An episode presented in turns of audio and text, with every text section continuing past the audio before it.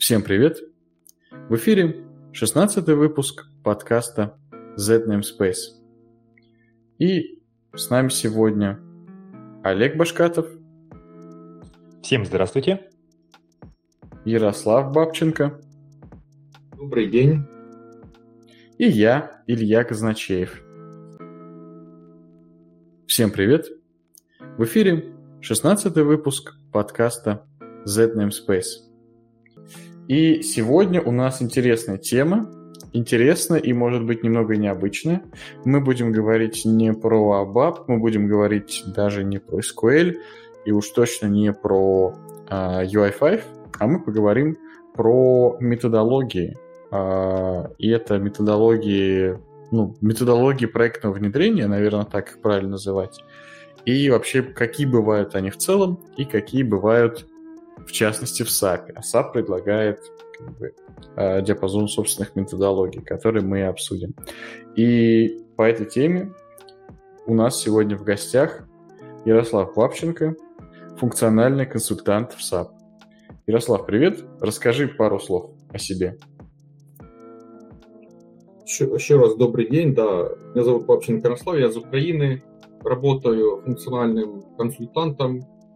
Как бы моя главное, мое главное направление это SD, но по факту я как бы имею большой опыт в MM, и в PP, и в PPPI, и W, как бы разносторонний, разносторонний опыт. И хотелось бы сегодня обсудить методологии, которые используются, и в частности методологии, которые предлагаются для внедрения SAP. Z Namespace. Подкаст про хорошие практики в плохих местах. И начнем с того, что обсудим вообще историю появления каких-то методологий управления, каких-то методологий внедрения и вообще вот этого всего, почему, собственно говоря, люди пришли к тому, что нельзя просто взять и сделать, а нужно придерживаться какой-то методологии помню только из университетского курса про историю, историю управленческих теорий. Тейлор придумал, как мотивировать работников рублем, э, а потом пошло-поехало. В какой-то момент пришло к тому, что мы имеем сейчас, а это agile во все поля. Давайте попробуем вспомнить. На самом деле, я думаю, что это как бы новомодное э, такое словосочетание проектная методология, оно родилось, я думаю, в 80-х годах прошлого столетия, когда уже такой начался бум создания э, разного софтвера, когда стали более популярны и доступны персональные компьютеры, когда это как бы начали это все группировать, какие-то э, делать методологии. На самом деле, я думаю, что эти проектные методологии, они родились еще задолго до это, этой как бы технологической революции, потому что мы понимаем, что без какого-то подхода методологического или, как бы, можно сказать, такого проектного невозможно было там создать там египетские пирамиды или китайскую, большую китайскую стену. То есть люди, которые этим занимались, у них какие-то тоже были, какие-то были методы, инструменты, которые они использовали для того, чтобы сделать, э, например, какую-то там одну пирамиду. Надо нужно было там привести эти камни, потом нагнать туда людей, сконструировать, все вымерить, это как бы очень сложный процесс, поэтому я думаю, моя, моя э, внутреннее как бы чувство, что в большинстве случаев, как и все в большинстве случаев э, новые разработки, они как бы люди, которые это делают, они берут, например, свой опыт, который есть, и где-то там, где-то что-то прочитали, э, не знаю, или из Китая, или из Египта, или из, не знаю, Шумерии, какие-то тоже, может быть, подходы или какие-нибудь понимания э, до строительства и как бы сформировали. Потому что вот э, при всем при том, что как бы показывает, ничего в большинстве случаев не создается, это просто берется то, что уже было придумано, просто адаптируется в новый лад. То есть к разработкам, инновациям что-то берется, что-то подглядывается, ну, как бы фундамент он уже заложен. Поэтому эти методологии просто обновлялись, адаптировались, И в 80-х э, годах это уже было такое всплеск этого всего. И что там, знаете, как-то трансформировалось что-то уже понятное. Вот что я, например, когда готовился, нашел, что вот э, первые как бы подходы в методологии, в проектной методологии, они уже начались в Америке в 50-х годах, когда разрабатывались баллистические ракеты для подводных лодок, для атомных подводных лодок. Там был вопрос, э, то есть не, э, инженеры не могли сформировать финальные тайминги по запуску этого, можно сказать, этой разработки. То есть они не могли делать эти разработчики, не могли сформировать. Поэтому они решили сделать три сценария. Оптимистический, наиболее вероятный и пессимистический. И сделали как бы estimate, оценку для каждого из них. И потом при помощи математических вычислений они получили какую-то усредненную э, оценку длительности проекта. И в этом случае этот метод, как бы сейчас он используется, это PRT, Project Evaluation and Review Technique, который используется сейчас. И второй кейс, на который тоже он тоже перед 80-ми годами, как бы в середине 20-го столетия, когда Дюпон, корпорация Дюпон, которая занимается разработкой технологических материалов, у них очень большой как бы, спектр интересов Дюпона, и они придумали, когда они э, создавали и э, строили свои новые заводы, они использовали такой метод критического, критического пути, когда как бы это как эстафета, то есть какой-то есть э, очень важный пункт, который не может, следующий не может начаться, когда не сделан предыдущий, очень важный. Это как бы подход, он и использован, будет широко использован и в Waterfall. То есть это так чисто по истории. Сложно, наверное, все подходы относить к какой-то категории, то есть, грубо говоря, сказать, что вот эти подходы относятся к э, методологиям там, проектного чего-то, как мы их назвали в самом начале, потому что, в общем-то, такие ключевые методологии, которые сейчас известны, они, в общем-то, про все, охватывают все части и ресурсы, и людей, и процессы, и так далее. Z Namespace. Подкаст про хорошие практики в плохих местах. Насколько я помню, насколько мне известно, в целом какая-то методологизация процессов производственных. Все это зародилось, в принципе, в, во времена промышленной революции, то есть когда люди перешли от мануфактурного, как, в общем, от единичного производства к мануфактурному, ну, возникли проблемы масштабирования. То есть обычно к любым э, изменениям часто приводят именно проблема масштабирования. То есть, условно, там нет проблемы вырастить э, риса, чтобы на- накормить семью.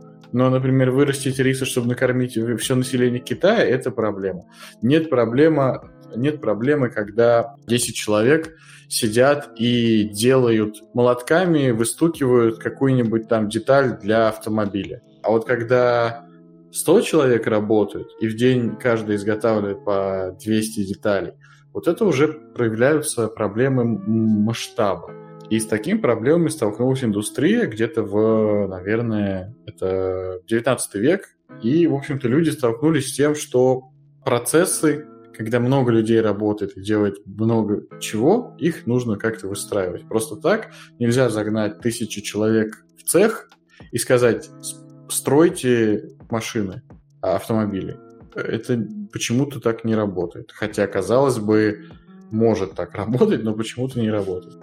Начали появляться различные подходы, и, наверное, вот как раз-таки подход Тейлора, и я не помню, как второго звали, который с ним работал человек, подход был связан с тем, что нужно построить в, на предприятии иерархическую структуру, классическую, в общем-то, иерархическую структуру, где есть там, Вася, у Васи есть менеджер, у этого менеджера свой менеджер и так далее. Ну, начальник, условно. То есть иерархическая, древовидная структура э, начальствования, причем везде соблюдается принцип единоначалия, то есть у одного человека всегда один прямой руководитель, а у него какой-то свой. И человек, когда э, по ну, как бы растет как эксперт, он продвигается по этой иерархии вверх. В общем-то, это сохранилось в таком примерно виде и, ну, по многом это сохранилось в таком виде до наших дней. Этот подход был хорош в целом, но минусом был, было то, что человек воспринимался чисто как э, функция, как инструмент, и ну, человек не совсем хорошо мапится на такое, на такую модель.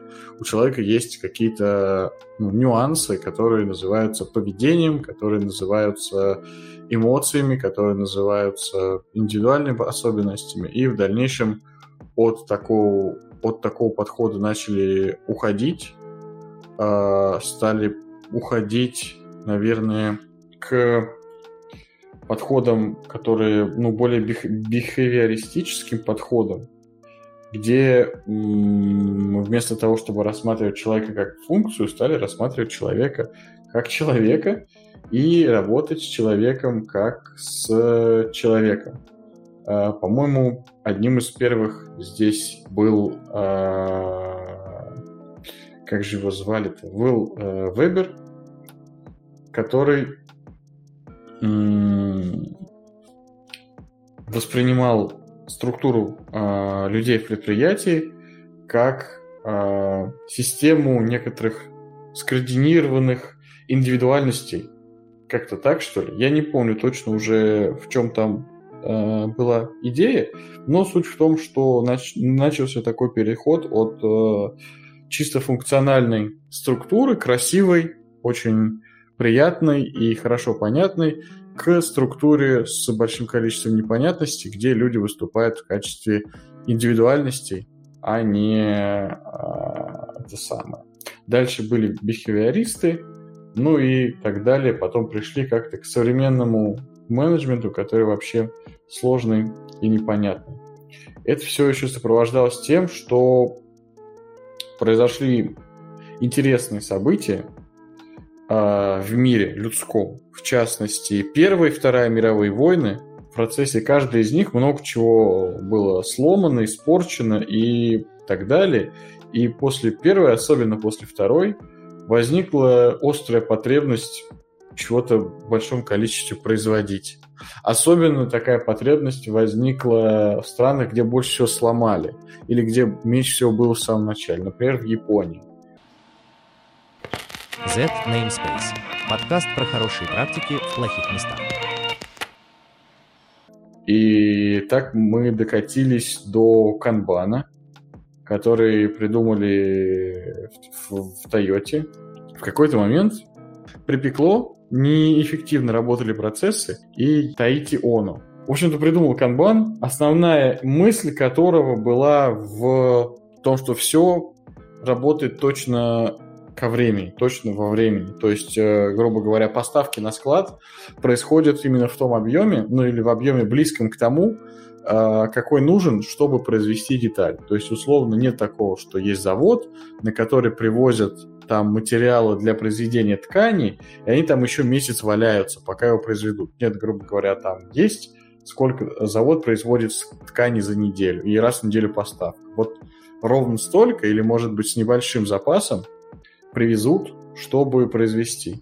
И дальше, дальше, дальше так это по цепочке происходит. И, наверное, вторая вещь, которую Канбан принес, это, ну, конечно же, Канбан принес карточки, э, вот, на которых, по-моему, прописывалось, что там нужно делать э, работникам. И Канбан в Тойоте принес описание из шести правил, по тому, как нужно работать. Вот я, наверное, не буду, не буду на них сильно останавливаться. Да, смотрите, то, что по канбану, то есть можно даже начать сначала, как бы, с этого, с подхода TPS, Илья уже как бы затронул эту тему, э, это как бы промышленная революция э, начала 20-го столетия, и здесь как бы было такие два понятия, это массовое производство и принцип супермаркета, это который был у на фабриках Форда, Генри Форда. И как бы ребята с Японии уже после Второй мировой войны, когда Америка уже начала как бы плотно заниматься Японией, там следила за, то есть была как бы протекторатом и помогала им э, восстанавливаться. И японцы имели как бы, визиты в США, они посмотрели на, на эти практики и решили их э, внедрить в себя в Японии. И э, на этих практиках, на этих, как бы, на этих опытах такая создалась система TPS, Toyota Production System, или производственная система Toyota, которая есть такая уч... ну, книжка такая, которую написал Toyota Ona, Таити Она. И там очень много интересных методологий, которые сейчас используются в проектных методологии, там Kanban, э, как уже сказал Илья, ну, Kanban, он как бы был больше использован в производстве, это такая, как уже сказал, это карточка, которая прикреплялась к каждой детали, которая двигалась по конвейеру. То есть там какой-то де- делались там производственный процесс и передавалось дальше. И и все, все дальше, э, все следующие этапы, они должны быть с, эти, с этой карточкой. То есть если карточки нету, значит процесс как бы некорректный. То есть каждый процесс э, с каждой деталью новой, он должен идти с, этим, с канбаном. И чтобы, и чтобы как бы понимать, как это серьезно японцы к этому подходили, они пользовались этим ну, очень долго. Они 10 или от 10 до 20 лет они использовали Э, этот процесс и внедряли его в компанию, потому что сама, это, сама этот подход не только был на уровне управления, это должен быть как бы мышление, которое создавалось а, и внедрялось а, в, в этих работниках. И то, что как бы еще важное по самому TPS, это их не а, подходы, это just in time, как сказал Илья, только чуть-чуть там другое. Они никогда процесс just-in-time, этот принцип, то есть они привозили ровно сколько, сколько нужно. У них не было ни складов, ни сейфти стока, ничего. То есть нужно там 20 деталей. Они провозили 20 деталей, их использовали. Э, just-in-time это э, как бы антипод сейфти стока. То есть они используют только то, что нужно в данный момент э, времени и привозили в тот момент времени, когда это нужно. И еще, что как бы упускается, но очень важная история в TPS, в этом производственной системе Toyota. Эта история называется Kaizen. А, да, это система постоянных улучшений, собственно, это постоянно с ним пересекаюсь. Из практического примера, пожалуй, вспомним наш скрам э, подход и agile подход, да, но только не весь его, это попозже мы обсудим это и только одну часть, да, как бы у нас э, в, Agile, в скраме, и, да и вообще практически в любом а, подходе производства, который основан на итерациях, да, то есть на итеративной модели, э, так называемая V-модель, да, э, ну или просто итеративной модели, э, есть ретроспектива да, а, можно по-разному на самом-то деле называть это окончание какого-то века разработки, либо, ну, словом, ретроспектива тоже, да, а, но смысл сводится к тому, что по завершении итерации производится, так сказать, э, э, сбор выводов, сбор э, положительных моментов, которые удалось достичь, э, сбор отрицательных моментов, которых э, хочется избежать в будущем, да, и, так сказать, предлагается, что можно с этим сделать.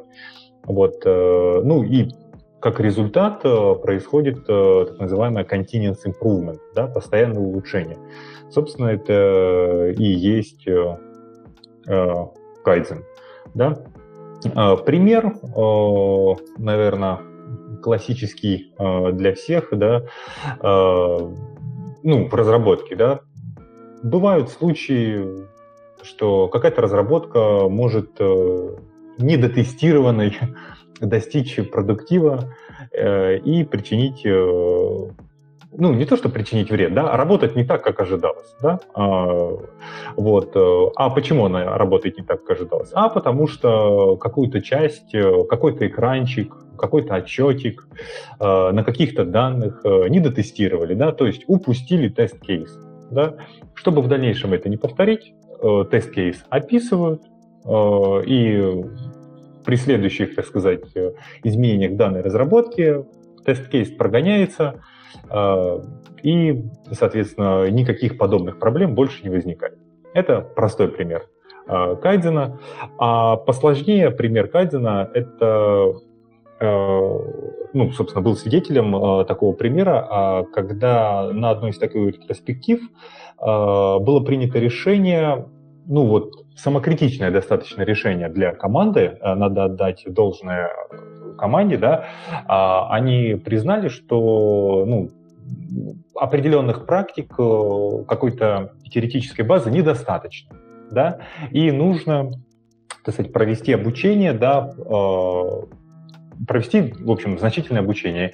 И результатом, так сказать, этой ретроспективы было то, что следующие э, кварталы, месяцы, кварталы, да, э, команда обучалась и, собственно, ну, достигла, в общем-то, хороших результатов. Это вот такие вот примеры. Звучит прям как история успеха. Еще, наверное, сюда можно добавить практику, которая называется постмортем, то есть когда происходят какие-то инциденты, наверное, такое самое, самое такое слово, э, blameless, как бы инцидент, э, когда происходят какие-то серьезные инциденты, факапы, наверное, еще можно это сказать, это уже менее blameless, но тем не менее, то хорошей практикой является находить причину, причем самое главное, не находить невиноватого, что не имеет ценности для компании в целом, а находить причину, разбираться в ней, исправлять ее и описывать это, ну, лучше, как бы это не, не обязательно, по-моему, это входит в практику описывать, но обычно это описывается где-то как-то, например, в корпоративной документации, либо даже на публичном портале, если это какой-то публичный сервис, которым люди пользуются. Например, условно, если какой-нибудь облачный SAP упадет и будет недоступен там полдня, то хорошей практикой было бы опубликовать публичный постмортем, где будет описано, что, что произошло, как это нашли, как это исправили, и, грубо говоря, почему это не повторится в дальнейшем. И это хорошая практика, как раз-таки вот она тоже относится к э, постоянному улучшению. Со своей стороны хотел бы добавить, в чем как бы э, большая разница меж, между кайзеном, который используется сейчас, и с тем, который как бы классический TPS. Кайзен в TPS и кайзен э, в TPS, и который используется на э, производственных компания, которая занимается производством, разного рода производством. Э, кайзен это как бы процесс, как уже Олег заметил, это continuous improvement, это постоянный процесс. То есть нету никакого э, времени, такого периода времени, когда нужно давать, э, выдавать или как бы эм, формулировать эти кайзен. То есть это делать всегда, это постоянный процесс. Методологии сейчас этих новых, э, которых мы обсудим позже. Есть специальные как бы для этого слоты временные, когда этим команда занимается и генерирует это.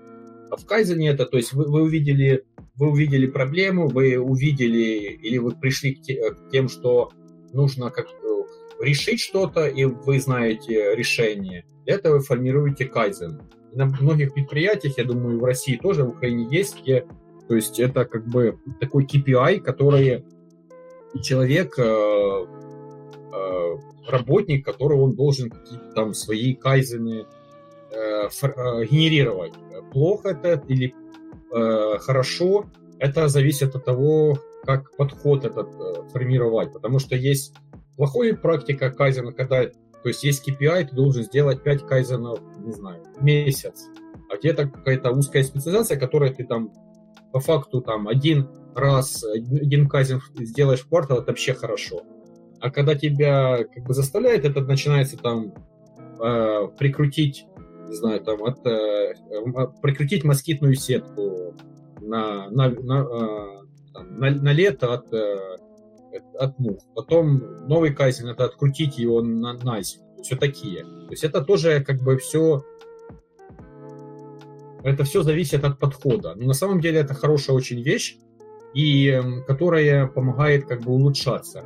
Еще о чем хотел бы добавить, есть еще два, два подхода. Это называется 5 why или 5 почему. Это когда есть проблема, и которая, то есть есть проблема, и которая э, должна быть разбита на 5 почему.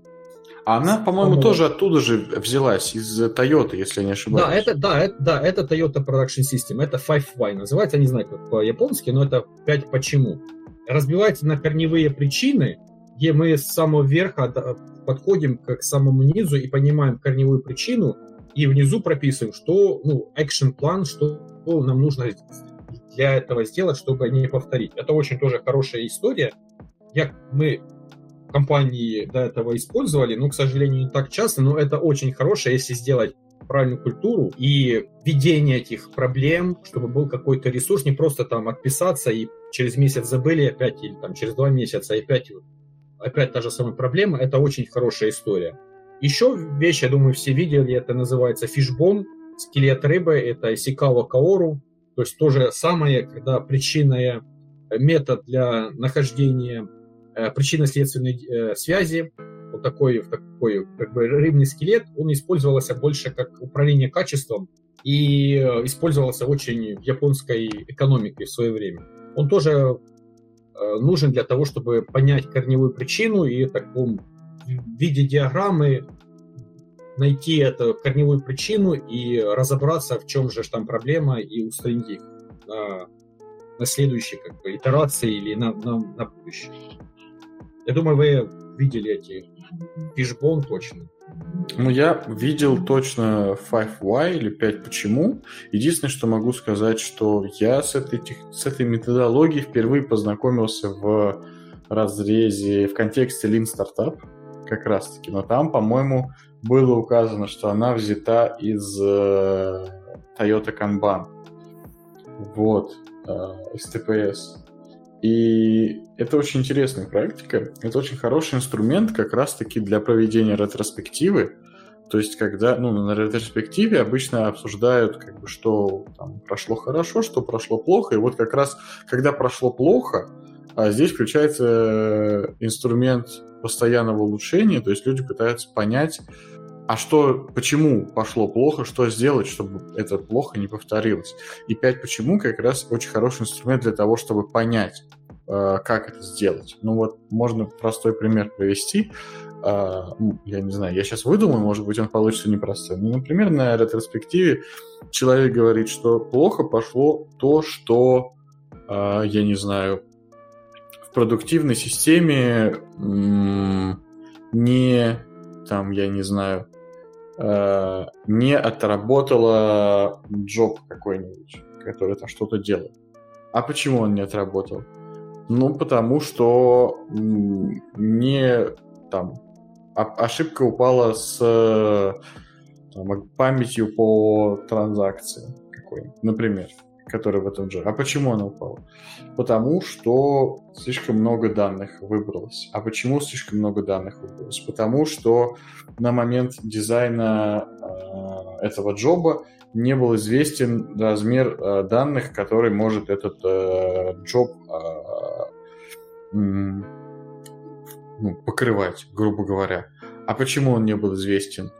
Ну, потому что вот, э, я не знаю, потому что не было такой информации при постановке задачи, э, и из-за этого как бы не получилось сделать правильный дизайн. И из этого вывод, грубо говоря, который, ну, э, какое изменение мы хотим сделать. Самый, если без вот этого метода 5 почему, изменение было бы такое там, а, ну, например, э, тайм-аут побольше сделать, я не знаю, или память побольше выделить, или на батче разбить этот джоб, чтобы он там кусками брал и выполнял. А если мы применяем метод 5 почему, мы докатываемся до корневой причины, что постановка задач выполняется без учета э, объема данных. А он в некоторых случаях э, реш... играет важную роль. И изменения, которые здесь м- нужно сделать, это то, что специалисты, консультанты или бизнес-аналитики, которые отвечают, которые занимаются постановкой задач, при постановке задач, связанных с обработкой данных, особенно фоновой обработки данных, всегда должны сделать анализ по поводу того, какой объем данных будет покрывать э, фоновая обработка. И э, сделать какую-то, ну, грубо говоря, вы, изложить эту оценку, изложить результаты этого анализа а в э, ТЗ вот как-то так это работает. А если что-то пошло хорошо, какой-то человек добился, ну, каких-то хороших результатов, я даже не говорю выдающихся, выдающиеся, как бы, как правило, заметны, а вот хороших результатов. Ну, э, например, как правило, э, как, как правило, в каком-то процессе, э, в какой-то доработке есть, например, какие-то ошибки, да, там, в тестировании, да, то есть э, до пользователя все-таки ошибки тестирования доходят. До пользователя я при этом говорю не в продуктиве, а, допустим, на этапе теста. Но когда пользователи делают, до них что-то доходит, и они что-то возвращают. А, предположим, какой-то человек сделал это без ошибок. Э, стоит ли такое анализировать? Поможет ли это улучшить команду? Хороший вопрос на самом деле. Э, тут я попробую пару своих мыслей изложить. Во-первых, 5 э, почему это инструмент для анализа ошибок, нежели анализа каких-то успехов критических. И я не уверен, что его здесь можно использовать. Во-вторых, я лично придерживаюсь мнения, что какой-то героизм трудовой или еще какой-то, или военный, или, ну, в любом случае, героизм, э, там, где есть героизм, там есть ошибки управления. То есть в том, ну, в той команде, где э, выполняется грамотное управление, то есть грамотное планирование, грамотная коммуникация, грамотное управление рисками, там не нужен героизм. То есть не нужно делать трудовых подвигов, если работа налажена хорошо. Они не нужны. Как бы эти подвиги, эти сидения там овертаймы и попытки успеть в дедлайн, они нужны как тогда, когда менеджер э, профокапился. Когда менеджер э, сказал, что мы это сделаем через э, месяц, а потом пришел и спросил у технической команды, а за сколько мы это сделаем? Они говорят, это вообще возможно сделать более или менее только за полгода. Вот тогда нужно геройство. Поэтому сложно сказать. Обычно э, Обычно тут, вот по моему опыту, можно сказать, что есть такие ситуации, действительно, когда люди делают что-то хорошее, и эти практики нужно распространять на всю э, команду, на всю компанию. Я не могу сказать по поводу того, чтобы здесь проводить какой-то анализ, но я знаю практику, когда просто есть некие, нек, некий канал фидбэка от людей, через который они могут доносить до всех, даже не фидбэка, а какого-то бродкаста, условно, на команду, э, о том, что они что-то сделали хорошо, и этим можно пользоваться. Ретроспектива как раз один из этих инструментов, когда люди обычно говорят там, ну как это называется, э, что пошло хорошо, что пошло плохо и что нужно улучшать. И вот когда что пошло хорошо, люди делятся тем, что они сделали хорошо. Также проводятся какие-то э, время от времени, ну, например, в моей команде есть практика проводить э, там раз в две недели э, такое выступление, где кто-то кто из команды, ну, из нескольких команд, из набора команд подразделений, подготавливает какое-то условно, ну, что-то типа метапа небольшого, он на какую-то тему рассказывает. Это может быть тема, связанная с работой, что вот он что-то, например, какую-то библиотеку сделал, которую можно переиспользовать, она вообще удобна или там время экономит и решает проблемы. А может быть какой-то внешний. Например, человек изучил какую-то новую технологию и про нее рассказывает. Или какой-то новый подход. Например, там вот подход, там, я не знаю, а, 5Y. Или там подход, я не знаю, blameless culture, если это можно подходом назвать. Или что-то еще. Вот он рассказывает, что смотрите, что я нашел, это классно, и мы, если это будем, как его попробовал, это классно, если мы это будем использовать, то всем будет классно. Вот как-то так. По поводу анализа хорошестей, наверное, какой-то анализ есть, и можно, наверное, попробовать 5 почему, но я не уверен, что это будет работать. Давайте посмотрим на примере. К примеру, человек ну, я не знаю, вот, э, Олег, ты можешь какой-нибудь пример дать? И мы его разберем. Да, причем с удовольствием. Я просто слушал тебя и хотел бы привести пример, а, связанный с юнит-тестами и с одной очень разработкой, связанной с Legacy. А, я был, так сказать, свидетелем а, одного одной ситуации, э, ну, точнее, одной ситуации, похоже, которая повторилась через, э, ну, примерно полгода, да, там, там по-моему, 7 месяцев, ну, чуть больше, чем полгода, но меньше, чем год. А, смысл ситуации следующий, значит, э, один, э, так сказать, э, я даже назову, не, не, давайте, не один разработчик, а, скажем так, группа людей, которые занималась определенной задачей, связанной с разработчиком, в том числе и консультанты, и разработчики, да, они решили использовать юнит-тесты, да, при этом они использовали юнит-тесты не так, что вот давайте все покроем, а на те важные моменты, которые у них упали при тесте. Да? И таким образом, ну, понятное дело, они достигли, что часть ручного тестирования, которая, э, так сказать, они выполняли раньше, да, они вот э, засунули, так сказать, в юнит-тесты. И э, когда э, они говорили вот в начале, да, э, так сказать, вот э, Э, ну, скажем так, давайте первая часть разработки, да, вот э, на первом этапе э, они сказали, ну, юнит-тесты, в общем-то, нам не очень помогли, да, потому что, ну, мы как бы уже все примеры подготовили, и у нас все хорошо, юнит-тесты на этом этапе нам не, ну, как бы не очень помогли, возможно, где-то даже больше, так сказать, заняли время. Однако прошло полгода, в этом функционале, ну, чуть там, около полгода, в этом функционале потребовалась еще доработка. И э, они сделали э, доработку в этом функционале сопоставимую э, в три раза быстрее, чем они делали это раньше. А, потом причину, ну, собственно, а что вы так быстро сделали? Почему вы раньше так быстро не делали? Нам помогли юнит-тесты. Вот пример. Ну, хороший пример, на самом деле. А, и в... Хорошо, когда это происходит именно так, а когда разработка не сделали в три раза дольше, потому что нужно было юнит-тесты еще переделать. Такое тоже бывает.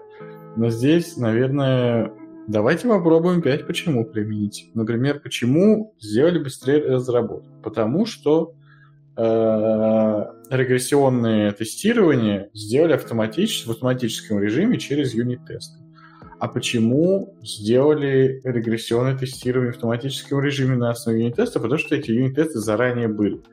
А почему они заранее были? Потому что вот тут у меня подкончается. То есть какая-то как-то...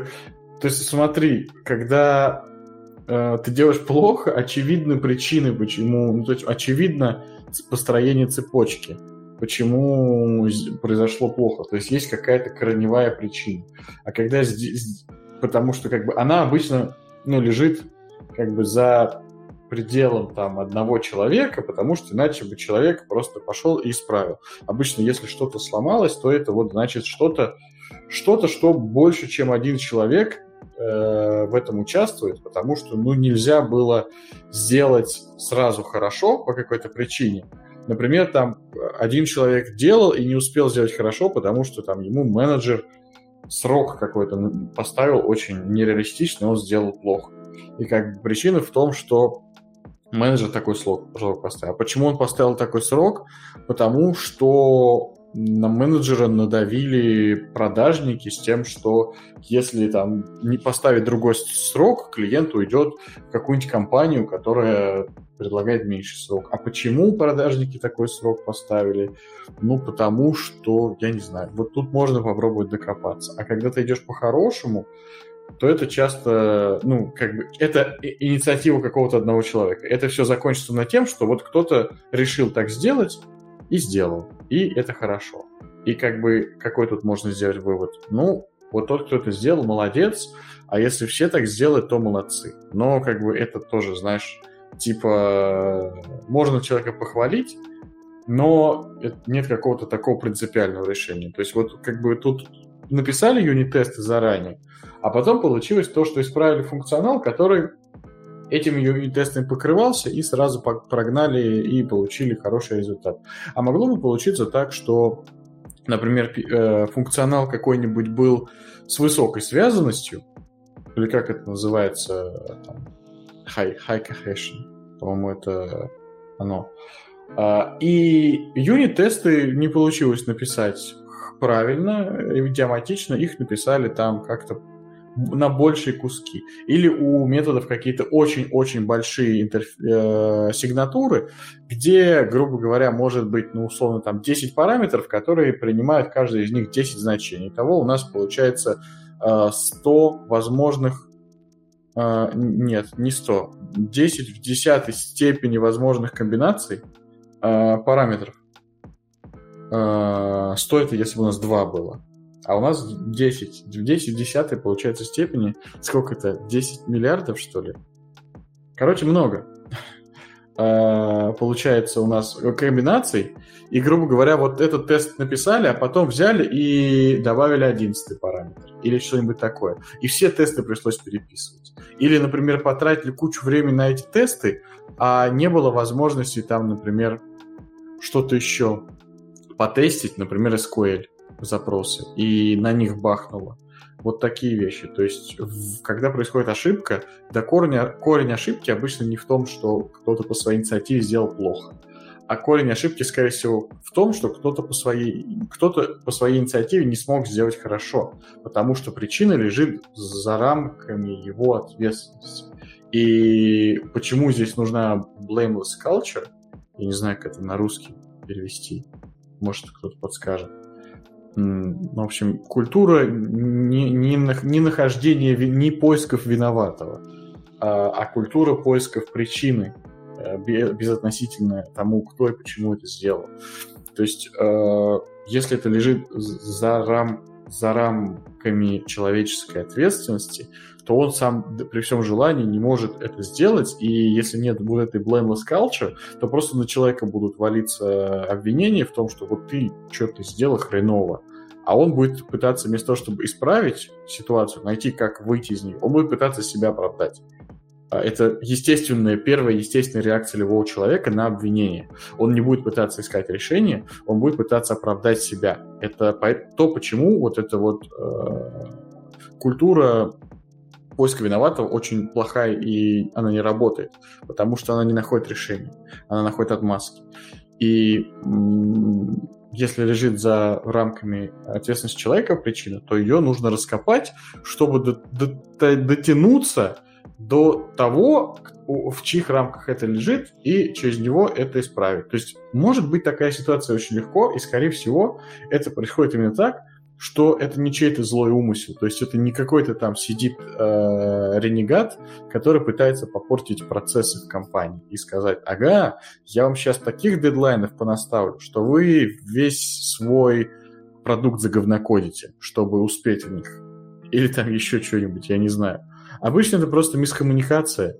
То есть, условно, как часто бывает, я был свидетелем таких ситуаций, когда компания работает на аутсорсе, и клиент там, грубо говоря, менеджер с клиентом общается, и клиент говорит, ну, когда вы это сделаете? Менеджер говорит, ну, через две недели. Клиент говорит, ага, окей. Менеджер приходит и говорит, ребята, через две недели должно быть готово, все, если не будет готово, ну, все, пипец.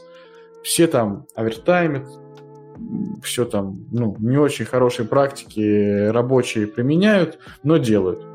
А клиенту это, ну, ему не надо было это через две недели. Ему это через месяц надо. Оно две недели еще лежит и валяется, и пылится, и ничего с ним не происходит. И вот как бы здесь никто не выигрывает. Да, менеджер пытается показать, что он классный менеджер, что он успевает в сроки, которые сам поставил. Но от этих сроков никому не стало хорошо. Клиенту не стало хорошо, потому что продукт сделали в более краткие сроки в ущерб качеству. И в итоге клиент получил продукт хуже, чем мог бы получить. А, не выиграв при этом ничего. А, работники потеряли свое время, потеряли мотивацию, потеряли там возможность вечер с семьей провести, с друзьями, там еще с чем-то. А менеджер, ну, тоже как бы теряет в том, что его просто через 3-4 таких э, ситуации его перестанут уважать как менеджера в лучшем случае. В худшем люди просто начнут уходить из команды. Это как бы, ну, фигово. Вот поэтому Поэтому, наверное, можно сказать, что сложно в целом какие-то успехи, какие-то трудовые подвиги э, рассматривать с точки зрения попытаться понять, как это и почему произошло, потому что обычно это личная инициатива конкретного человека. И хорошо, если эту инициативу можно как-то внедрить, и она какая-то адекватная. То есть, если, например, человек сделал там в два раза больше, например, чем все остальные, а у него спрашивают на ретро, а как же ты так сделал два раза больше? Он говорит, а я все вечера сидел. Ну, наверное, это практика, которую не имеет смысла внедрить в компании, потому что, ну, внедрив такую практику, вы потеряете людей. Кто-то сразу уйдет, кто-то через некоторое время выгорит и тоже уйдет. Если человек внедряет какие-то вещи, которые реально полезные, то имеет смысл это какими-то другими инструментами распространять. Вот какими тут парочку я назвал, но больше в голову не приходит я согласен э, где-то на часть, вот, э, ш, вот именно в той фразе, что э, «а как ты это сделал?» Я сидел там по ночам и прочее, такую практику нельзя применять. Вот здесь я э, согласен, да, и хорошо, если человек э, как бы явно это признает и он говорит, что да, я достиг такого успеха, потому что я работал 30 э, часов в сутки, да, потому что я нашел эти 6 часов в сутки и работал. Вот. А он может сказать, а, да, потому что там, я не знаю, у меня третий глаз открылся, и я вижу все насквозь, да. Вот.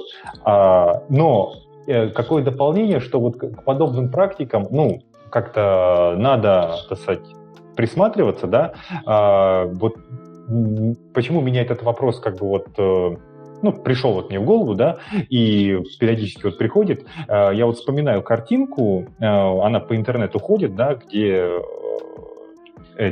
какие-то, так сказать, господа везут тележку с квадратным колесом, а другой предлагает им чуть-чуть поучиться и поменять это квадратное колесо на круглое колесо. Он говорит, нам некогда.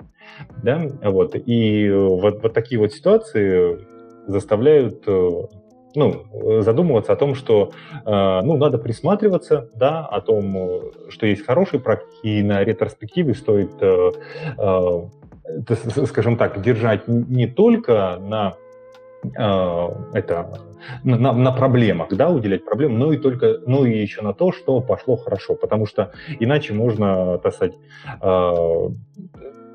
ну, скажем так, какие-то преимущества свои потерять, потерять сотрудников. То есть, если сотрудник делает хорошо, э, или команда даже хорошо, а этого не замечают, да, э, то есть их не замечают только потому, что они не делают проблем, они выполняют сразу, да, а как бы и, соответственно, не оценивают. Ну, есть риск, что они просто уйдут к другим. Вот.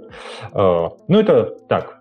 Вот вот, э, вот такое вот мнение, вот такой вопрос, наверное, я для себя сделал вывод, что стоит периодически задумываться, но э, а, все-таки э, так, что вот э, если один сделал хорошо по каким-то причинам, то сразу эти причины распространять на всех, ну, наверное, тут я вынужден согласиться. Потому что разные ситуации могут быть, и прежде чем что-то применять, э, надо э, проанализировать.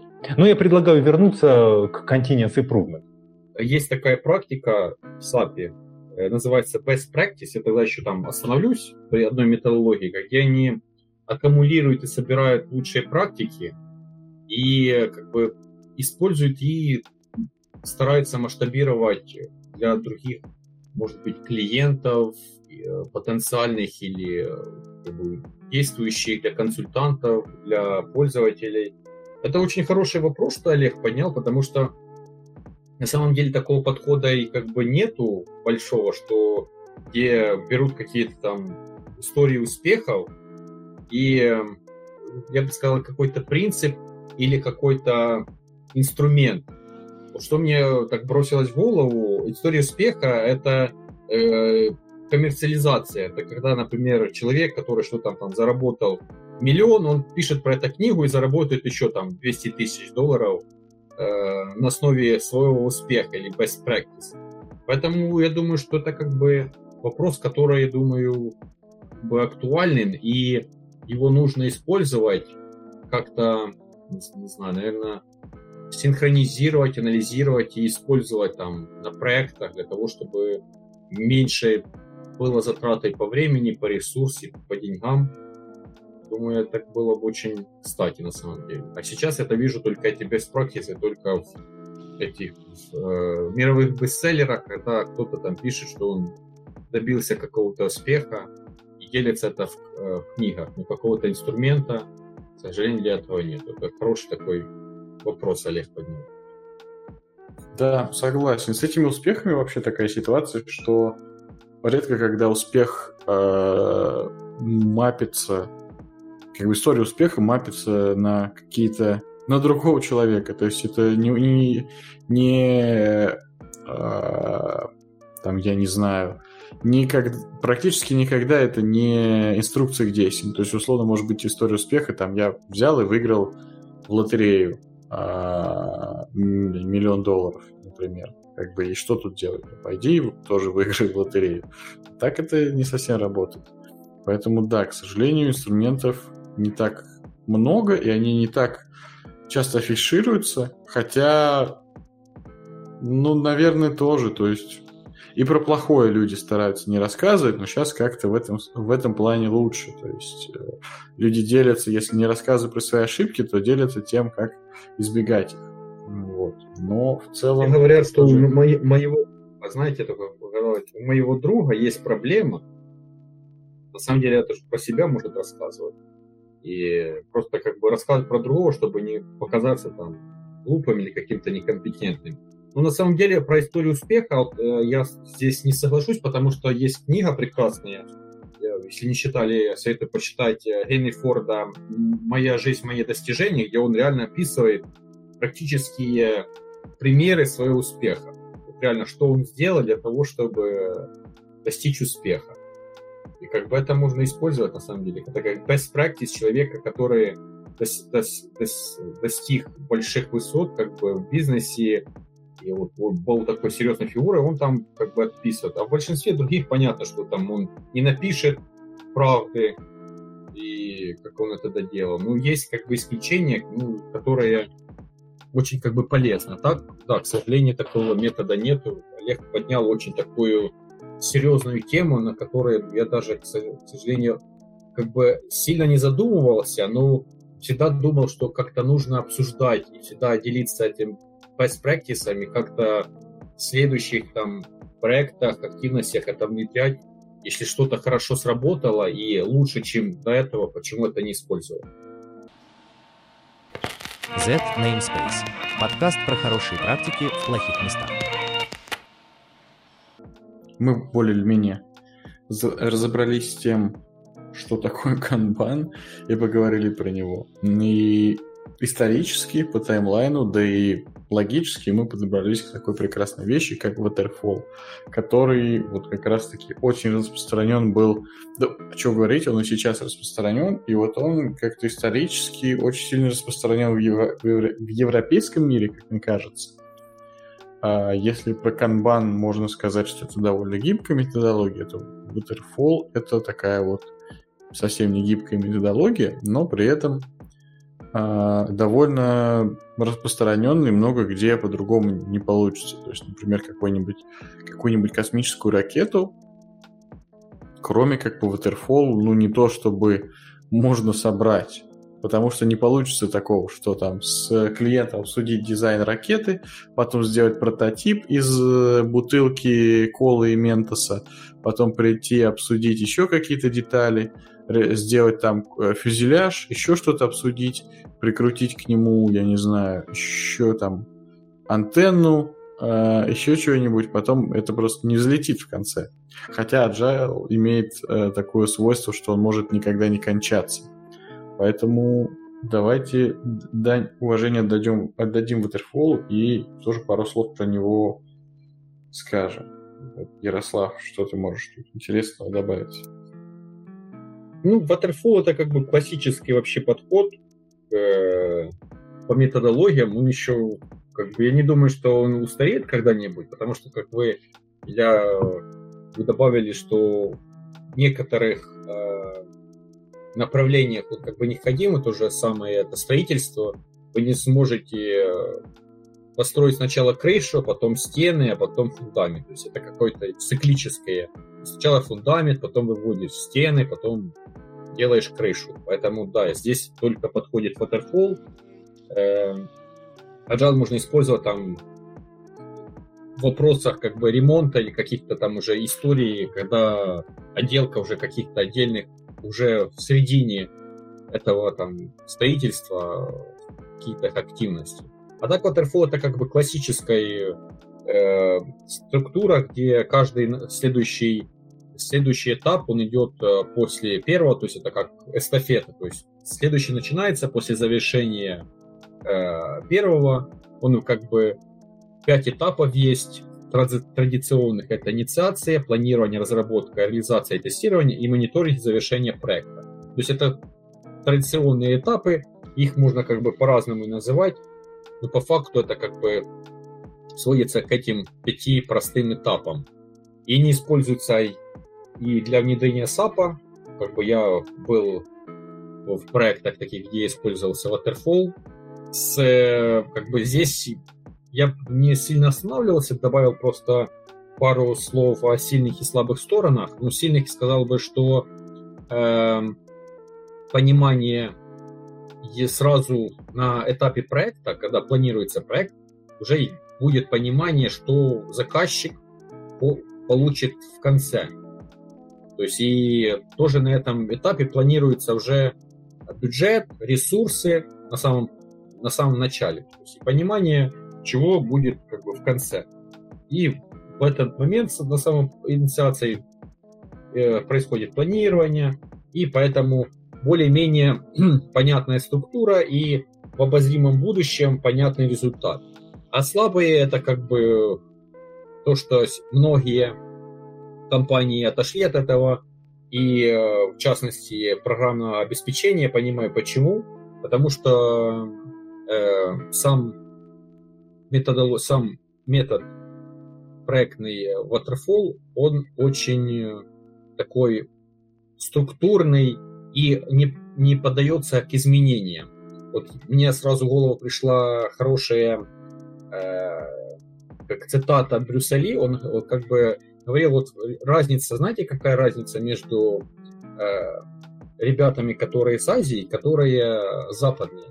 Даже это говорит, западные это как дуб. Он как бы сильный, здоровый. И когда дует ветер, не сильный, он просто ничего с ним не делает. Но когда дует очень сильный ветер, шторм, он вырывает его с корнями. Вот э, э, другие народы, это как азиаты, они как бы как бамбук. Они гнутся. Они могут при любой погоде, при любом ветре прогнуться, и они останутся на месте. То есть они flexible, есть такое хорошее слово, они готовы к изменениям. Так и здесь. То есть э, э, проектам, где нет нету понимания конечного э, конечного результата, понимания как бы конечного формы этого продукта, где э, очень много вопросов, нежели ответов, и есть много как ограничений, не, невозможно что-то спланировать с самого начала. Это как бы Waterfall не, не, не э, будет использоваться. Но я не думаю, что он как бы когда-нибудь устареет, он будет далее использоваться. Ну, для каждого, для каждого направления он будет использоваться по-своему. Программное обеспечение, думаю, что возможно, знаете, как в моде все новое, это хорошо забытое старое, и я не удивлюсь, что через некоторое время Waterfall будет очень модный среди программного обеспечения. Может быть и такое. Может быть, кстати говоря. Тут еще, наверное, надо заметить, что Waterfall в целом как подход э, очень характерен тем, что следующий этап не начинается, пока не закончился предыдущий. И это, наверное, основная причина, по которой он стал непопулярен, потому что среди разработки э, программного обеспечения, потому что это не очень хорошо ложится на то, что из себя представляет разработка программного обеспечения. То есть, если мы говорим про создание каких-то физических объектов, какую-то инженерию, то там действительно ну, нет такого, что можно попробовать, потом переделать, потом переделать и переделывать, пока не понравится. Потому что ну, как бы, то, физический объект обычно не терпит такой работы. Да, это может с чем-то работать, например, там, я не знаю, ну, к примеру, если человек из глины лепит э, статую, то он может слепить одним образом, потом что-то переделать, что-то переделать и так далее. А вот если он делает статую из камня, скульптор, то вот так уже не получится. Как бы права на ошибку нет, потому что цена этой ошибки это цена всей, грубо говоря, ну, заготовки, условно какой-то. И вот, наверное, здесь стоит классическую инженерию, инженерию, не знаю, сравнить с изготовлением скульптуры из камня, а инженерию программного обеспечения сравнить с изготовлением скульптуры из глины или там из э, пластилина э, скульптурного, где цена ошибки намного в процессе э, разработки она намного меньше.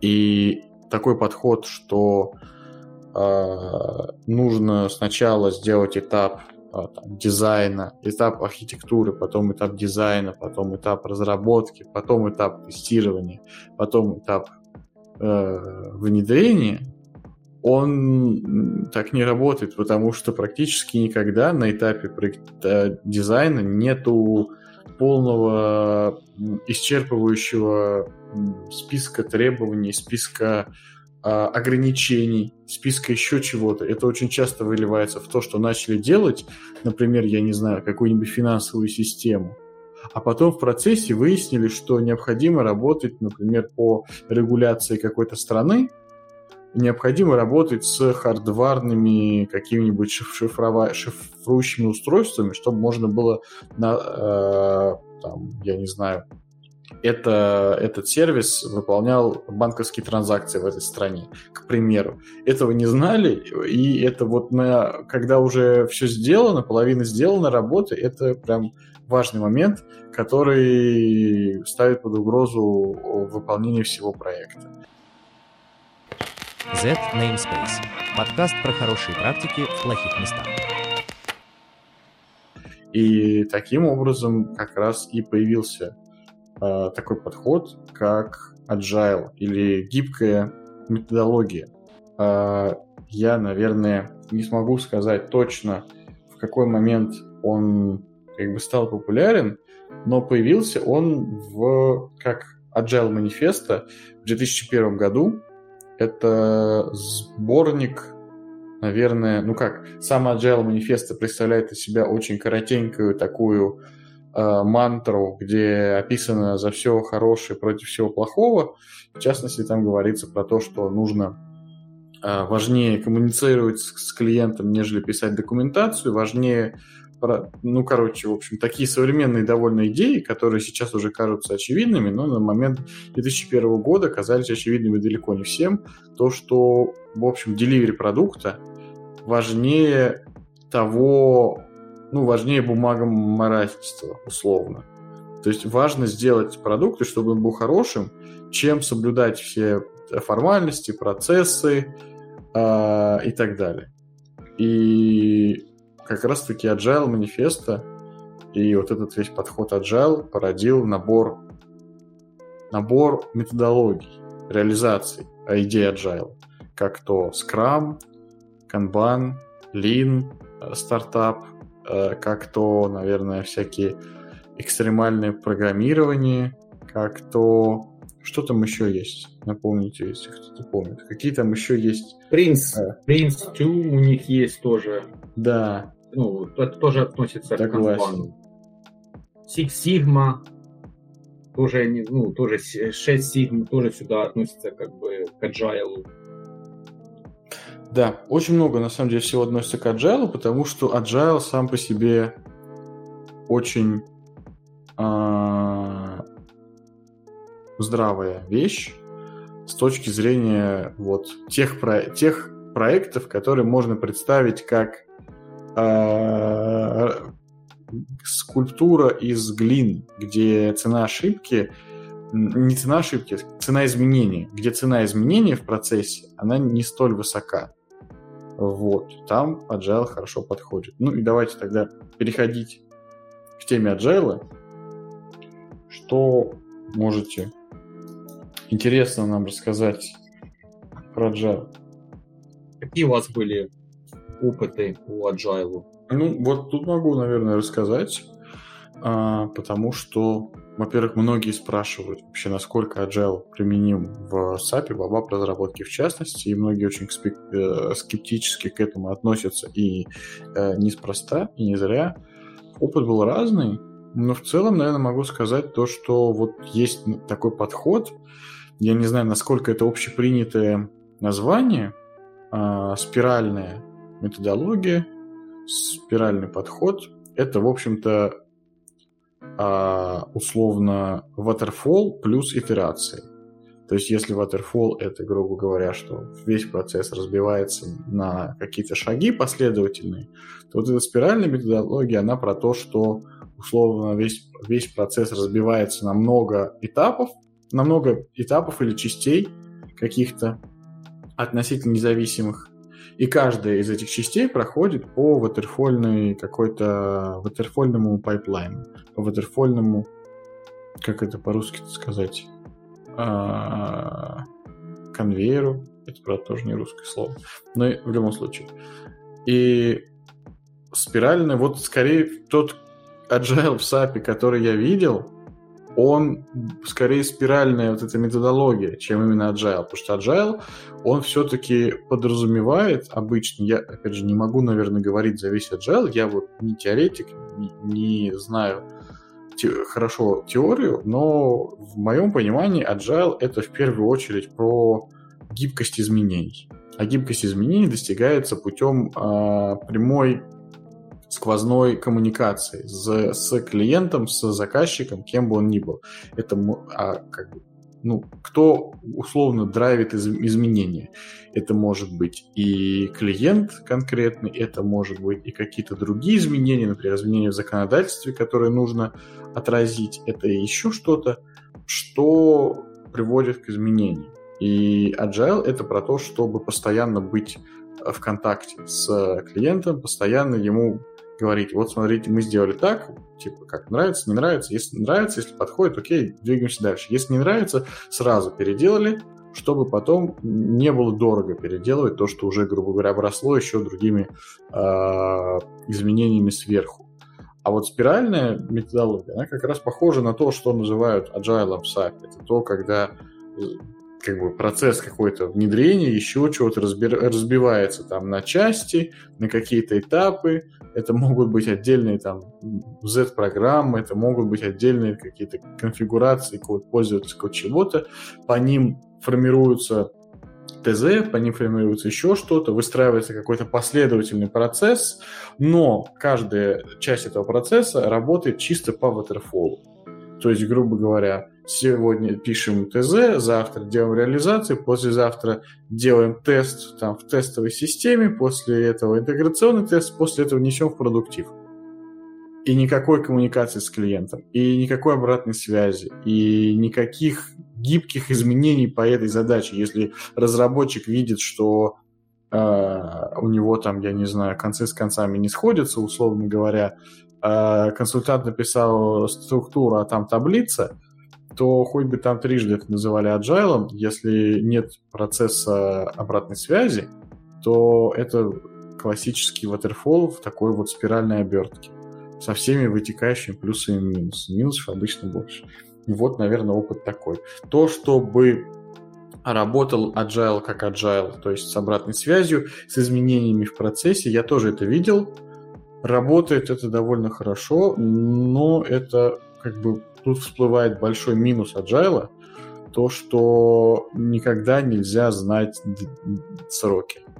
Потому что постоянно какие-то изменения, которые постоянно на каждой итерации изменения, каждый спринт или еще что-то, они добавляют некий скоп работы. И дедлайн всегда оттягивается, откладывается и так далее, и так далее. То есть в конечном итоге пользователь получает продукт, который больше соответствует тому, что его нужно, но на это затрачивается больше усилий. Ну, вот, наверное, как-то так можно сказать. Э, с Agile э, опыт, так сказать, есть. Э, я работал в командах, которые работали по Agile, смотрел на команды, которые работали по Agile, да, причем и в SAP, и не с SAP, да. Ну, в общем-то, для себя сделал вывод, что успешность, так сказать, продукта, ну, Agile — это методология разработки же продукта, правильно? Вот э, э, успешность продукта, собственно, зависит не от agile, agile, да, а от ответственности тех людей, которые выполняют, собственно, те карточки. Но э, прозрачность, вот э, контролируемость, да, там вот, э, допустим, э, э, выполнение продукта, ну, наверное, да, в agile достаточно хорошо просвечивается, да, потому что там, э, ну, элементом agile э, или наверное, может быть, даже правильно сказать, скрама, я вот тут э, не знаю, Ярослав, поправьте, пожалуйста, если ошибаюсь, да, является доска, да, то есть доска, где отображаются карточки, э, ну или какие-то заметки а, о том, э, кто что делает, что в бэклоге, вот к чему, так сказать, движемся. Нет, к чему движемся, кстати, нету. Есть что сделано, что еще в работе и на каком этапе работы. Да, это может быть там тестирование, разработка, там еще что-то, может быть, написание юнит-тестов, да, даже такое. А, вот. Поэтому вот эта вот доска и прозрачность, э, я вот, наверное, скажу, что это положительная сторона agile, и так вот э, можно работать. Другое дело, что иногда карточки как бы достаточно могут, ну, скажем так, слишком общо делать, и это уже понижает прозрачность. Вообще, э, если говорить про карточки, это больше канбану, и вообще это называется канбан-доска обычно. Канбан-доска заключается в том, что, да, есть статусы, у задач нет каких-то обычно, чет... ну, нет каких-то четких спринтов или еще чего-то. Каждая задача просто едет по доске, но при этом есть ограничения у каждого столбца. Если у него накапливается много задач в одном статусе, значит, команда должна отложить другие дела и решать их задачи. Условно, если там в код-ревью накопилось 10 задач, а в остальных э, по, по 2, по 3, это значит, что пора бросить другие задачи и заняться код-ревью, поревьюить э, там, ну, я не знаю, если есть процесс код-ревью, например, или что-нибудь такое. Вот. А про Scrum, наверное, я хорошо не скажу, потому что я не скрам-мастер. Но скрам — это в первую очередь э, набор э, практик и набор ролей в команде, которые э, как раз и позволяют выстроить процесс. То есть это и скрам-мастер, это и вот эти вот разные, разные, разные там, груминги, ретро, стендапы, э, вот это все что вместе позволяет построить какой-то такой процесс. Но я ни разу не видел, чтобы это прям идеально работало. А в SAP уж тем более. Я бы остановился на паре как бы, подходов.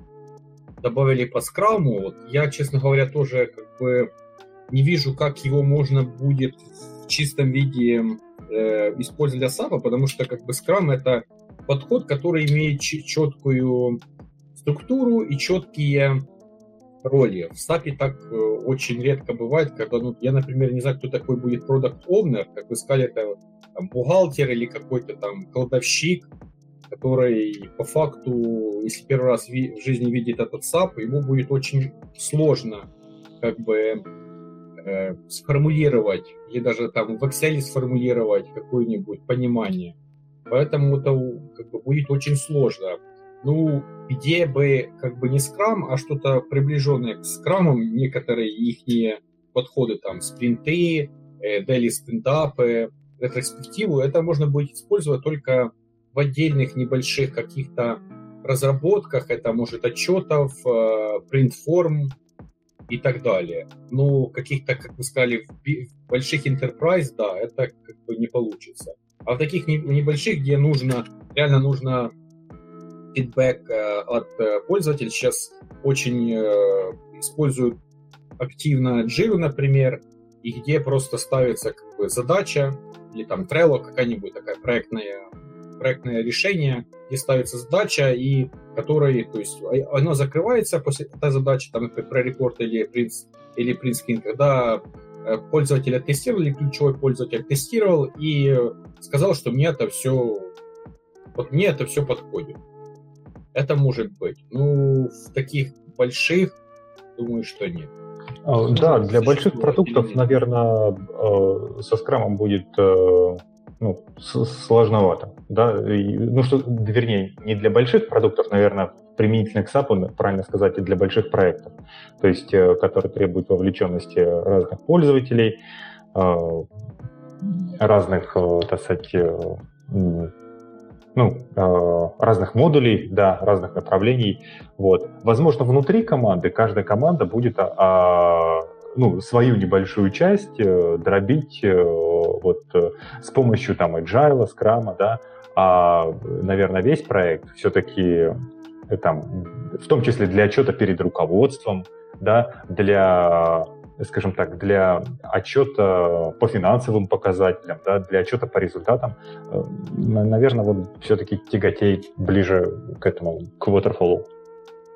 И тут как бы пару еще можно их классических методологий, которые мы уже обсуждали, можно добавить просто о канбане мы уже много поговорили, как это доска, которая используется для бэклогов, где задачи, пишутся задачи и по столбцам там to do, in progress, done, или еще какие-то там четвертые добавляются, или almost done.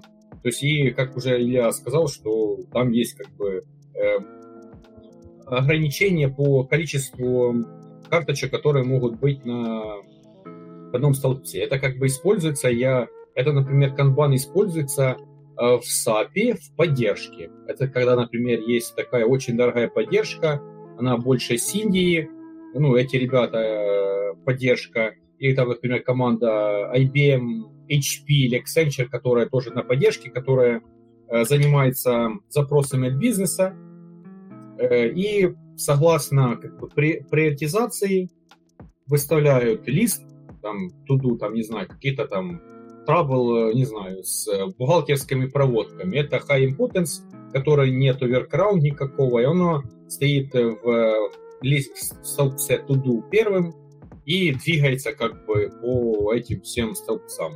Поэтому канбан для сапов, для, как я вижу, для поддержки он может очень хорошо использоваться. Как вы считаете? Я думаю, что может. Может и даже используется.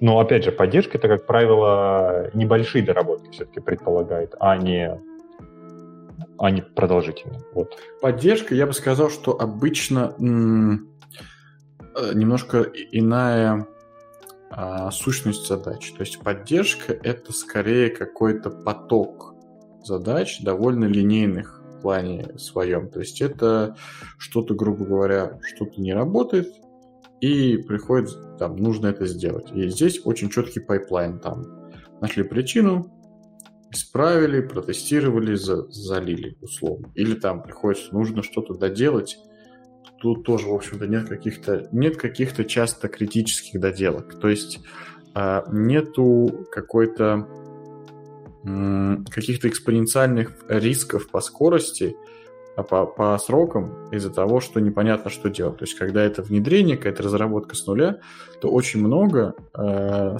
вначале непонятно. И какая-то такая как бы сложность, она как дерево сверху вниз растет. Ну, дерево, я имею в виду там бинарное условно дерево или n-арное. Э, поэтому оно растет сверху вниз в, моем, в моей голове. Э, оно, грубо говоря, где у нас сверху там какая-то базовые, базовые задачи, потом эти задачи бьются на меньшие, бьются на меньшие, и на каждом этапе делается какой-то анализ, который время занимает, делается какая-то там дополнительная работа, которая время занимает, и в конечном счете это получается такая у этой у этого процесса логарифмическая сложность, а у процесса поддержки линейная сложность. Вот так, наверное, это можно выразить в простых словах. Я давайте тогда еще там пару добавлю последних, которые хотел проговорить сегодня. Последних того, это хотел бы сказать про Lean. Это тоже как бы гибкая методология. Э, тоже она э, вызвана для решения так, пакета задач. И как бы, тоже он схематически с чем-то схожий и используется вместе с канбаном, то есть это какая-то структура, это какие-то будут э, столбцы, с э, задачами. Ну, какой есть э, особенность этого лина, это то, что есть э, поток операций, такой workflow, и главные итерации эти, они должны быть всегда сделаны одинаково качественно. То есть качество этих исполнений задач, он должен быть на одном и том же уровне. Поэтому это как бы может быть очень сложно, потому что э, эти доработки, тестирование, проверки, они могут быть очень дотошные и по факту,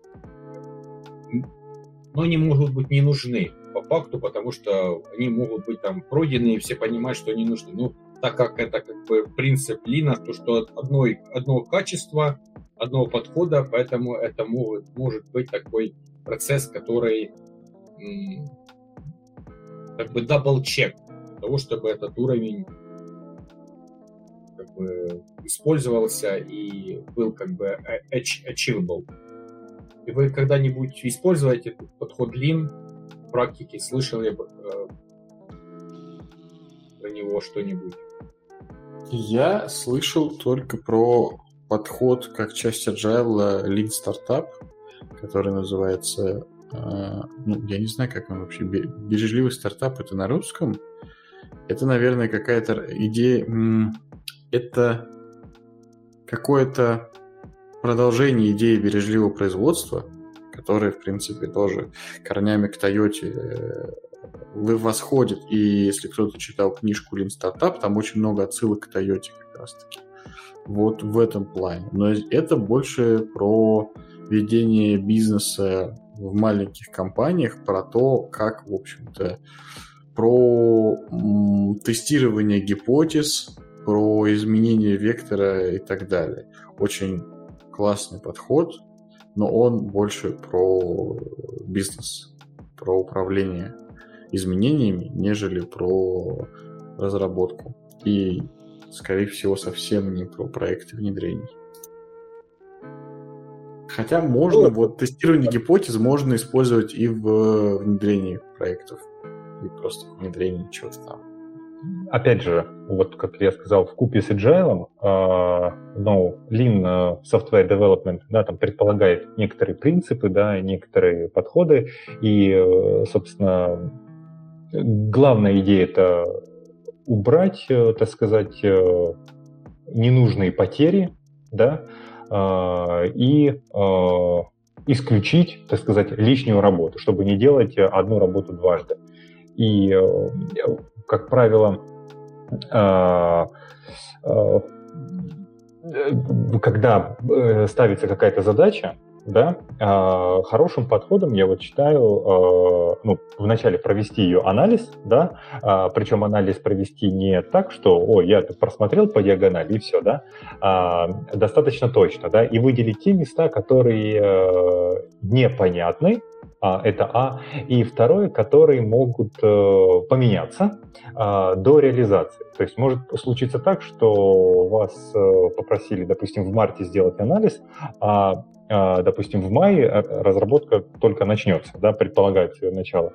Вот. И поэтому вот это вот решение по некоторым вопросам в целом можно отложить, да, то есть э, до прояснения, да, и вот этот вот принцип э, как бы решения а, э, так сказать, прояснения некоторых моментов э, ближе к этапу разработки, он вот, я считаю, так сказать, э, замечательный из Лина, да, и, собственно, ну, так сказать, э, и стараюсь и я активно применять, и стараюсь, так сказать, у коллег тоже перенимать подобные практики.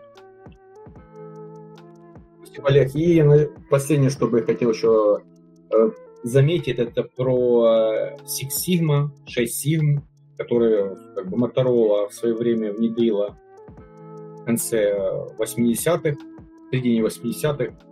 Это как бы тоже есть своя такая структура, это своих пять шагов, они как делятся, называются Define, Measure, Explore, Develop, Control – они используются этот как бы подход э, к таким более сложным проектам и э, новым каким-то проектам, и эм, чтобы как бы была возможность учиться на своих ошибках и улучшать качество в будущем.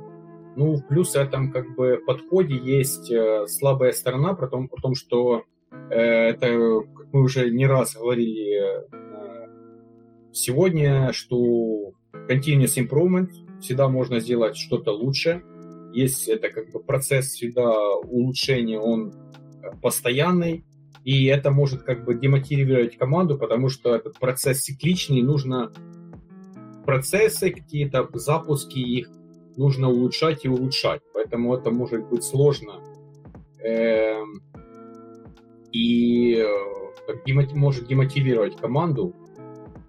И если, например, какие-то проекты единично не планируют использовать э, в будущем, то нету смысла как бы использовать 6 Sigma, потому что это циклично. То есть если мы какой-то проект запускали, какой-то продукт, циклично он должен э, после этого цикла, после этих пять этапов, он должен улучшаться. И есть такой подход, который используется на производственных предприятиях, на больших компаниях. Он такой гибрид двух, э, двух подходов, называется Lean Six Sigma, бережливое производство 6, 6 Sigma, которые как бы объединяет эти позиции и Sigma, и Lina, и TPS, и такой он как бы подход, он интересный.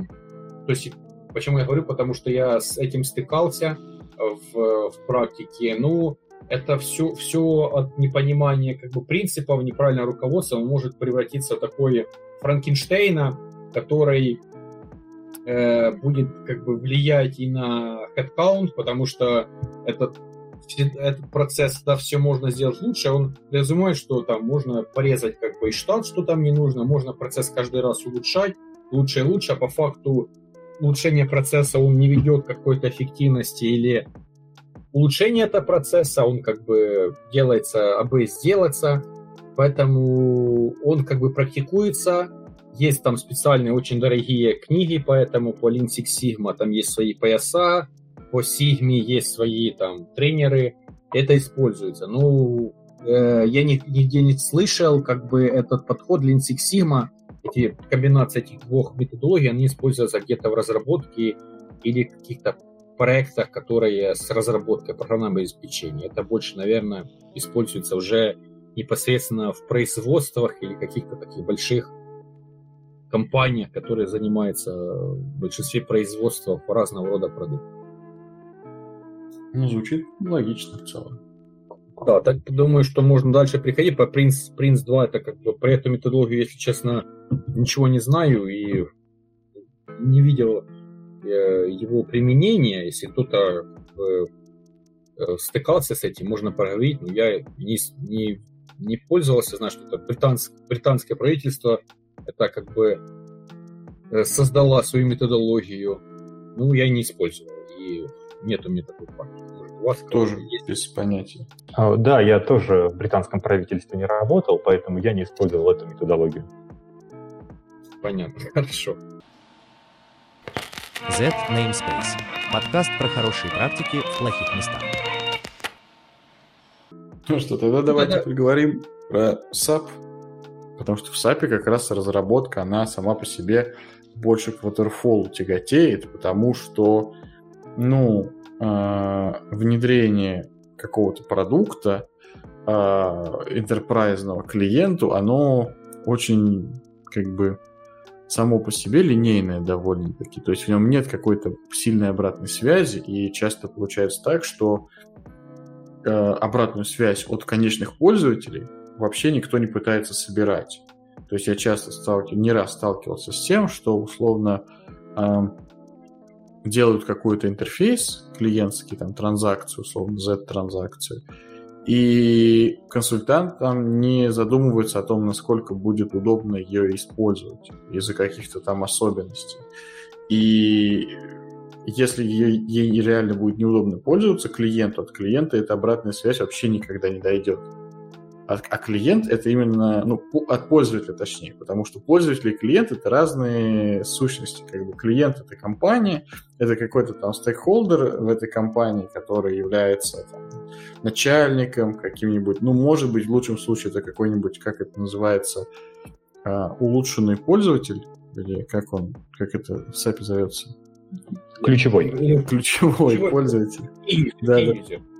Key-юзер. Вот от него может быть какая-то, какой-то фидбэк, если он вообще и такой процесс построен. Часто такого фидбэка в принципе не существует. То есть пользователь там какая-нибудь бухгалтерша не может вообще никак донести идею о том, что у нее там таблица со 100 записями, и нужно какое-то действие выполнять на каждую запись. А можно было бы сделать кнопочку там, применить ко всем, но вот про это не подумали и так сделали, как придумали те, кто не работает с этой системой, по большому счету, а те, кто ее обслуживает. Вот поэтому как бы сложно применить agile здесь именно из-за, наверное, организационных особенностей процесса внедрения такой сложной большой enterprise системы на предприятии. Я бы так сказал. Давайте обсудим, а как вообще, что SAP сам предлагает, какие методологии, чтобы с этим справляться? Есть в SAP такие несколько методологий, которые SAP эм, рекомендует использовать для внедрения своих продуктов.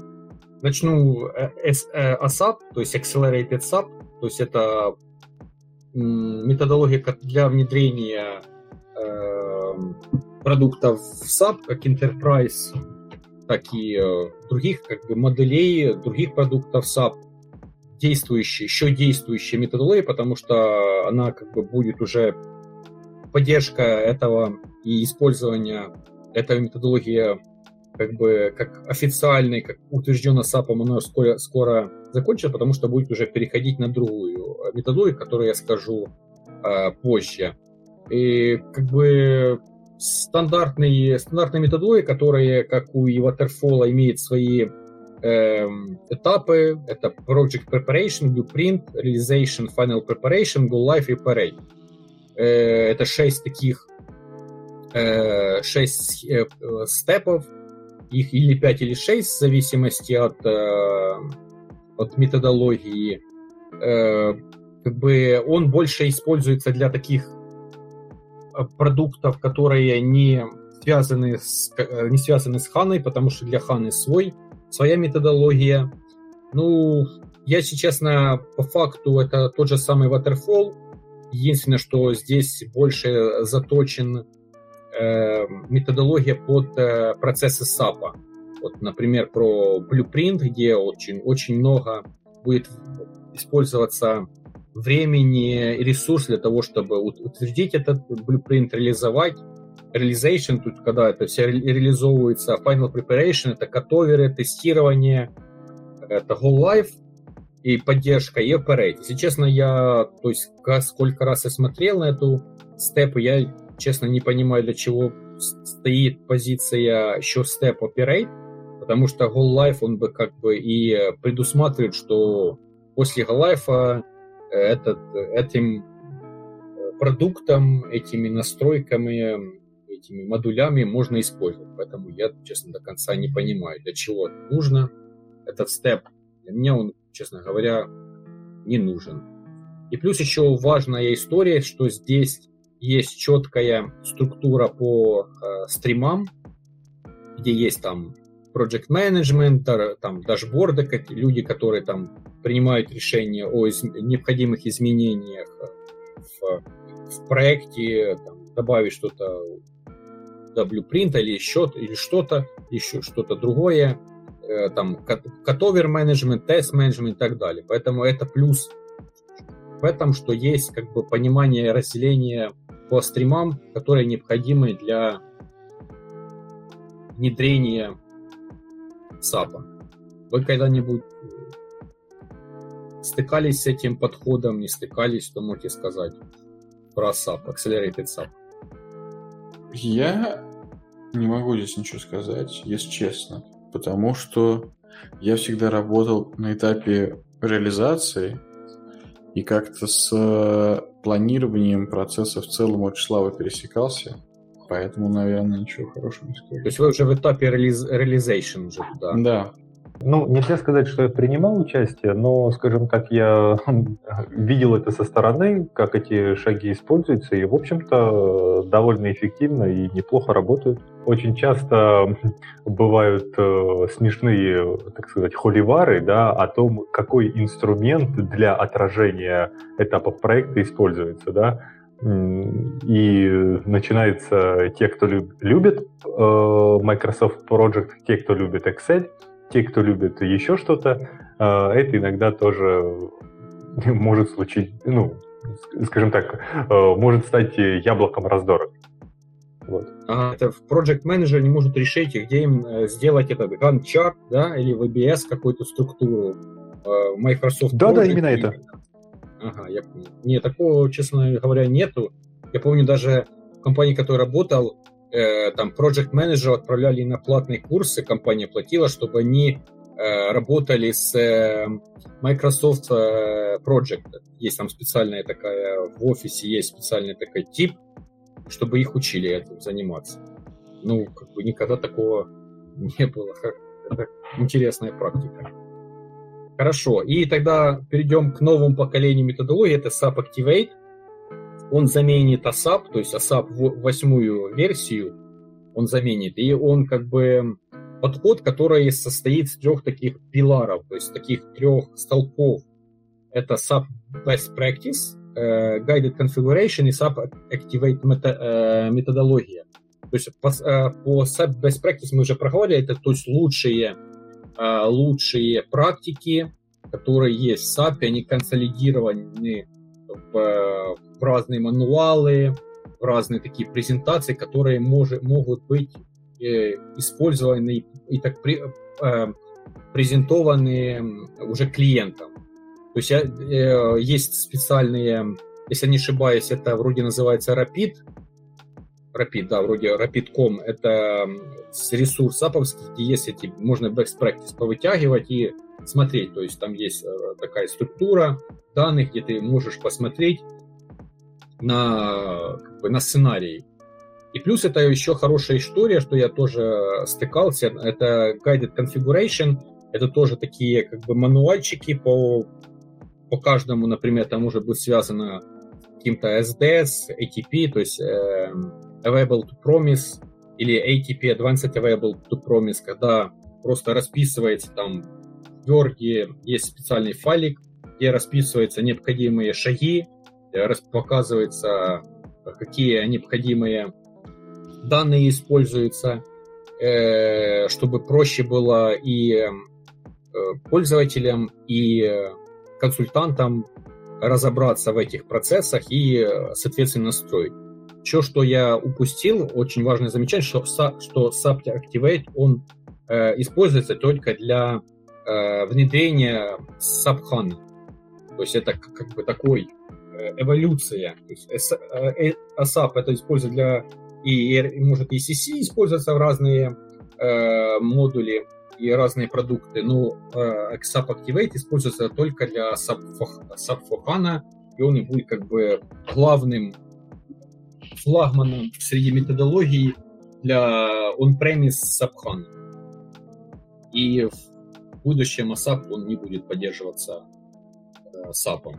И последнее то, что э, как бы сами степы этого SAP Activate, он схожий с ASAP, единственное, тут по-разному называются их степы. Начинается с SAP Discover, Prepare, Explore, э, Realization, Deploy и Run. То есть то же самое, что планирование, блю, э, там, утверждение блюпринта, э, анализ, реализация, там, деплой, там можно go live и run, как operate. То есть, ну, то же самое, как э, по степам, очень схожие с ASAP, единственное, что здесь есть два таких уникальных уникальных таких особенностей функций это Best Practice и эти, эти Guidance, Guidance Documents, где я реально использовал это, и очень помогает, когда уже SAP, он дает, когда это SAP Ohana, он дает уже какую-то тестовую среду, где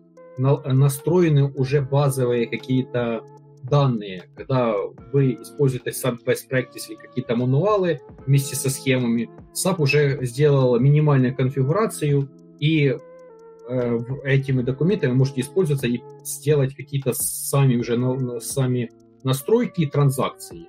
Э, то есть это SAP уже уменьшает работу консультантов по конфигурации, что вам не, пол, не просто чистый лист, а уже есть какие-то минимальные э, настройки. Я детали не знаю, какие-то минимальные настройки. Может, согласно, не знаю, какого-то э, согласно направления компании могут быть там более упор в продакшн или в ритейл или еще куда-нибудь это может как бы быть э, разница. Так это как бы, я думаю, что это новый, новый этап в, в, проектной, в проектных решениях, и он, он очень э, мож, может помочь и консультантам, и э, клиенту. Еще что большая особенность, что SAP Activate предполагает, что на этапе, э, проектном этапе, что Эм, разработчик, то есть э, компания, э, консалтинг-компания или компания-вендор для программного обеспечения может уже вместе с клиентом сделать демо. То есть они могут сесть, сесть и показать, то есть это все. Это, поэтому я закончил, да, и кто-то с этим прикался.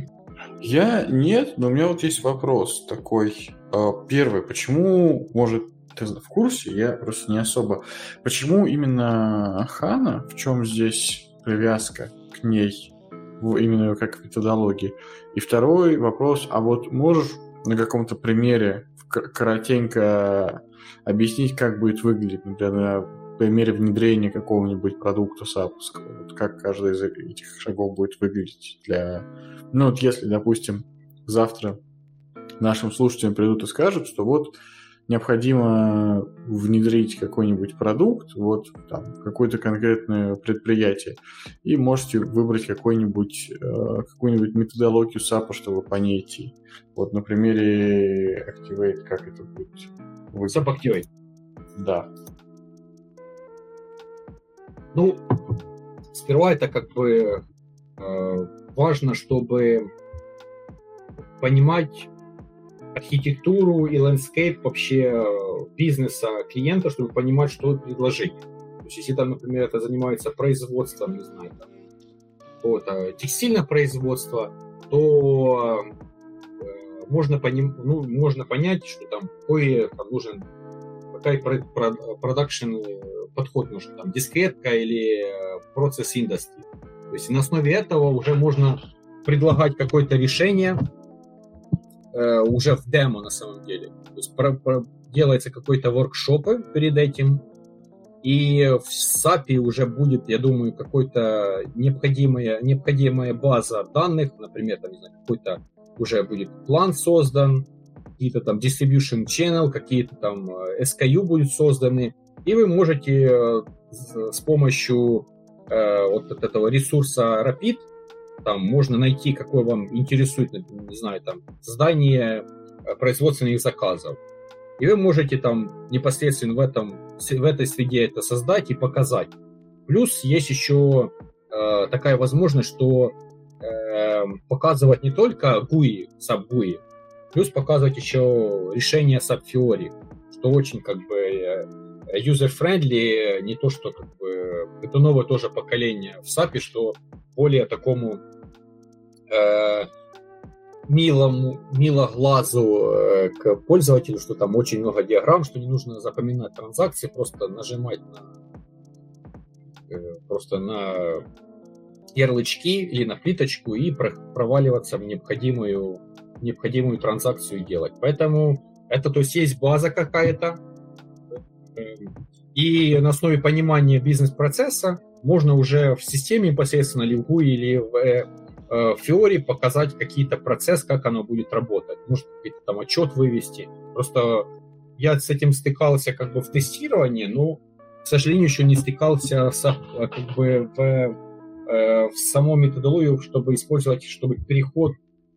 непосредственно компании в HANA использование этой методологии. Просто использовать больше так в тестировании и понимаю, какие инструменты как их можно использовать. Поэтому я думаю, это очень про проще и будет как бы наглядно понимать клиенту, что его ожидает и какими решениями, методами это можно будет использовать. Ну, имеет смысл, как минимум. И последнее тут, э, на чем бы хотел остановиться, это SAP Launch. Это тот же подход, похожий подход с SAP Activate, только SAP Launch, он э, относится только к клаудным решениям, э, SAP клаудным решениям, и он такой, он урезан, чем SAP или SAP Activate. Он состоит только из четырех э, степов. Это Prepare, Realize, Verify and, и Launch. И, и большим, как бы, от, э, большим изменением и разницей между Launch, кроме клаудного решения, есть про то, что есть эта методология состоит еще из четырех таких э, гейтсов, как говорят, пишется. Q-gates, то есть это такие quality, quality э, каких-то quality milestones или какие quality э, точки, hot point, когда на каждом этапе есть свой э, точка, когда можно переходить на, на другой. Когда, например, э, project verification, когда на первом этапе э, проект, он верификуется, и все ударили по рукам, что мы двигаемся. Второе, там, solution acceptance, когда подписывают blueprint.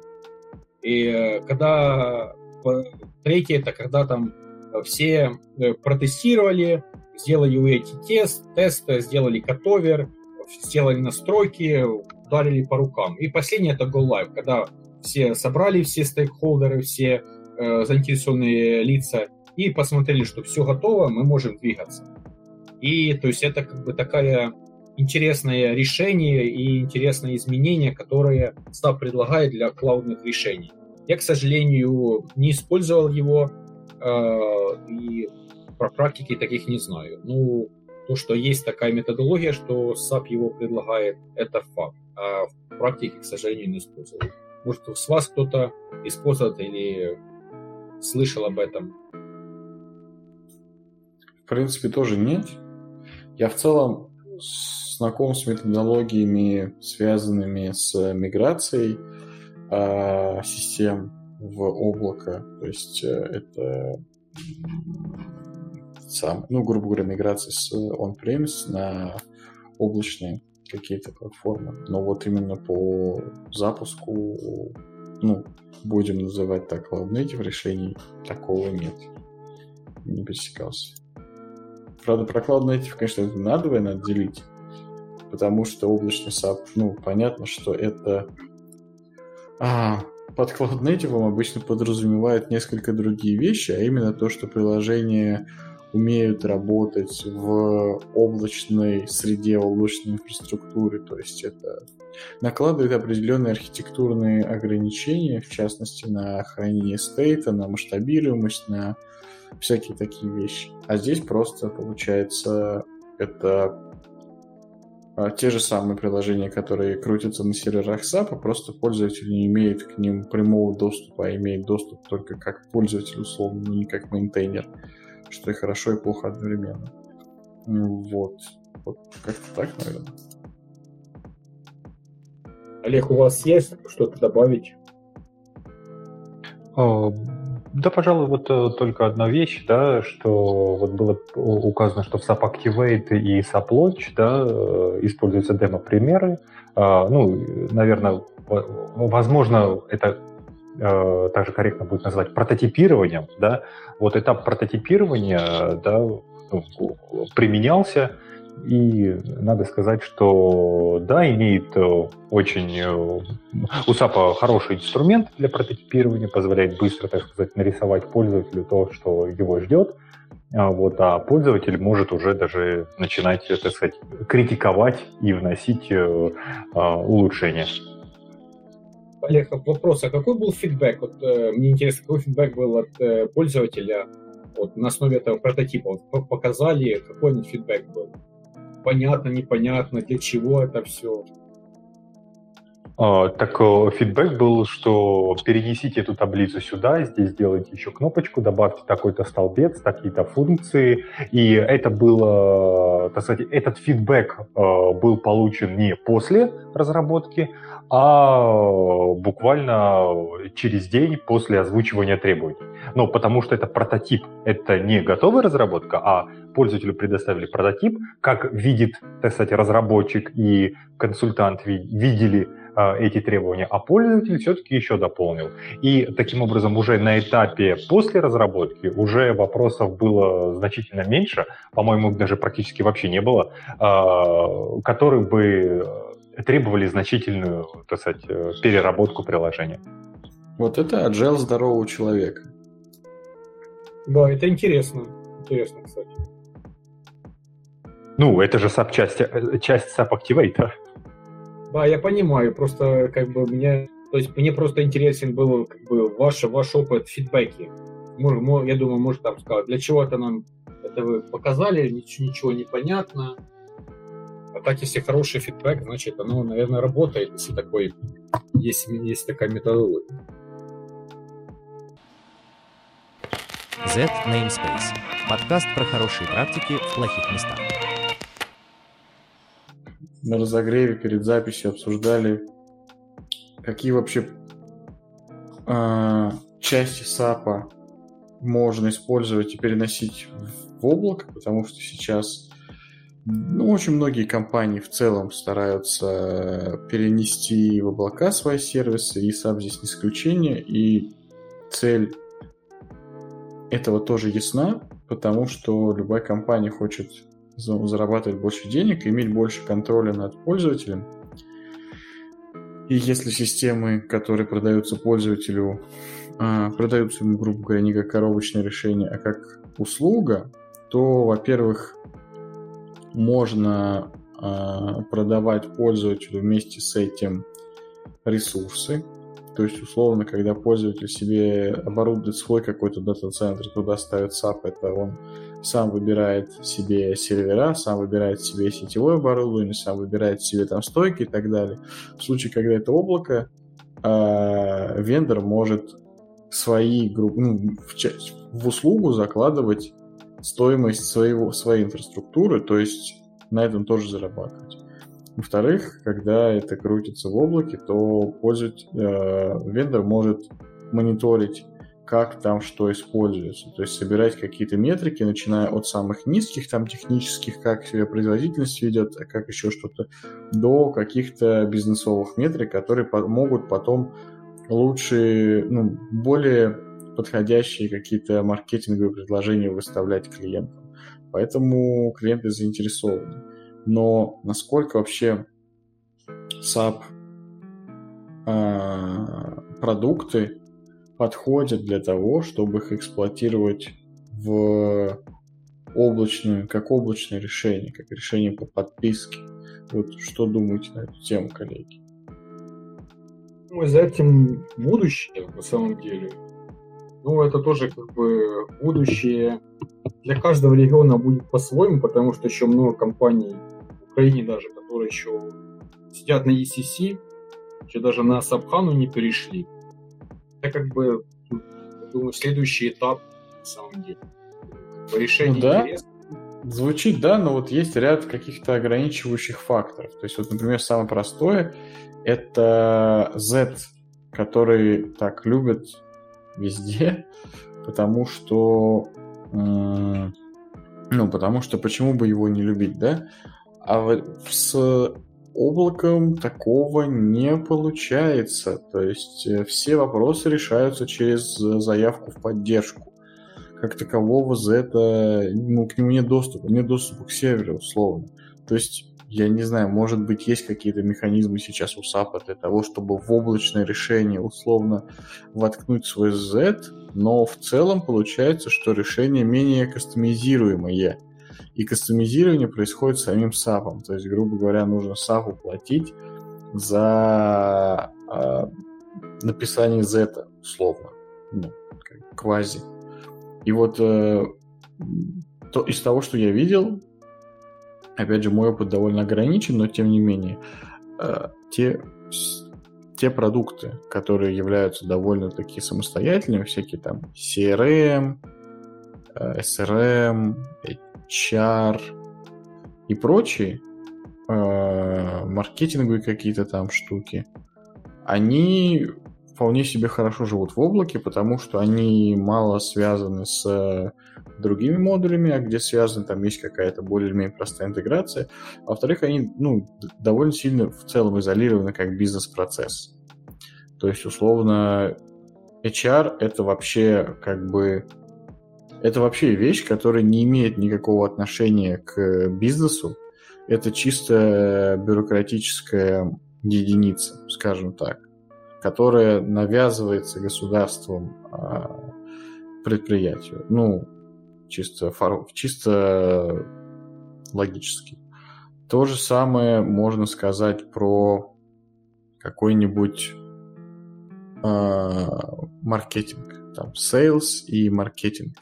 Это все связано, конечно, с какими-то такими процессами, но, ну, процессами предприятия. Но по факту это довольно не связанные процессы, то есть э, люди, которые этим занимаются, они довольно сильно изолированные, могут самостоятельно работать. А вот, к примеру, процессы производства, поставок, распределения, управления складами, они очень сильно друг с другом связаны, и они очень сильно завязаны на конкретное предприятие. То если там, грубо говоря, а, процессы кадровые в разных компаниях, они очень сильно похожи, потому что они привязаны не, к, не столько к особенностям компании, предприятия, сколько к особенностям законодательства в стране. Если процессы маркетинга, они тоже как бы, ну, не сильно завязаны на конкретном предприятии, они, в общем-то, тоже, ну, в целом похожие. Там привлечение людей, распространение информации, какие-то поддержка с ними, связи, омниканалы и так далее, оно все в целом, ну, не сильно привязано к продукту. То вот такие вещи, как управление складом, например, привязано очень-очень-очень сильно к физическому складу. И вот, например, как его вынести в облако, это, ну, как вынести в облако, понятно, но как вынести в облако так, чтобы оно не нужно было весь склад перестраивать под э, решение САПа. Вот это для меня пока является загадкой. Ну, плюс я еще тут же не э, хорошо сказал о складе, то что плюс еще там же интерфейсы добавлены, типа як Э, там Zebra или какие-то RFGen, ну, это портативные там сканеры.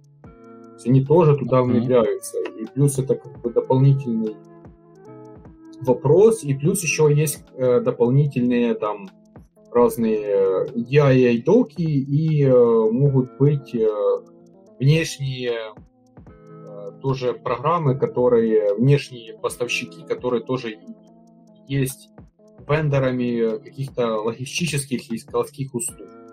Это может тоже быть. Поэтому, да, по складу, думаю, это будет такой сложный, сложный момент. И хотел бы добавить, что я вижу по, по рынку в Украине есть такие компании, какие там пишут, что все, все фигня, вообще все фигня. Вот у нас по складу вообще супер классное решение, стоит э, вообще там копейки, но оно решит все ваши проблемы. Даже с такими ребятами, даже с какими переписывался, спрашивал у них, что у них за программа, с кем они работали. И они говорили, что они кому-то даже это, это там, продавали, что-то интегрировали, но по факту мне таких, честно, небольшое, э, небольшое доверие по, по этому, потому что там такое нужно, во-первых, ну, там нужно такое знание серьезное, плюс э, знание и программирования, и бизнес-процессов, интеграция с разными сторонними про продуктами, там, типа, портативных сканеров и еще. Поэтому есть такое, да. Ну вот, кстати, кстати, по поводу интеграции э, и по поводу девайсов. Это как раз две вещи, с которыми облачные облачные какие-то предложения довольно хорошо справляются. То есть, в принципе, есть э, большое количество инструментария облачного, который направлен именно на интеграцию. Есть и отдельно стоящие продукты, как там, ну, всякие, Кракен, например.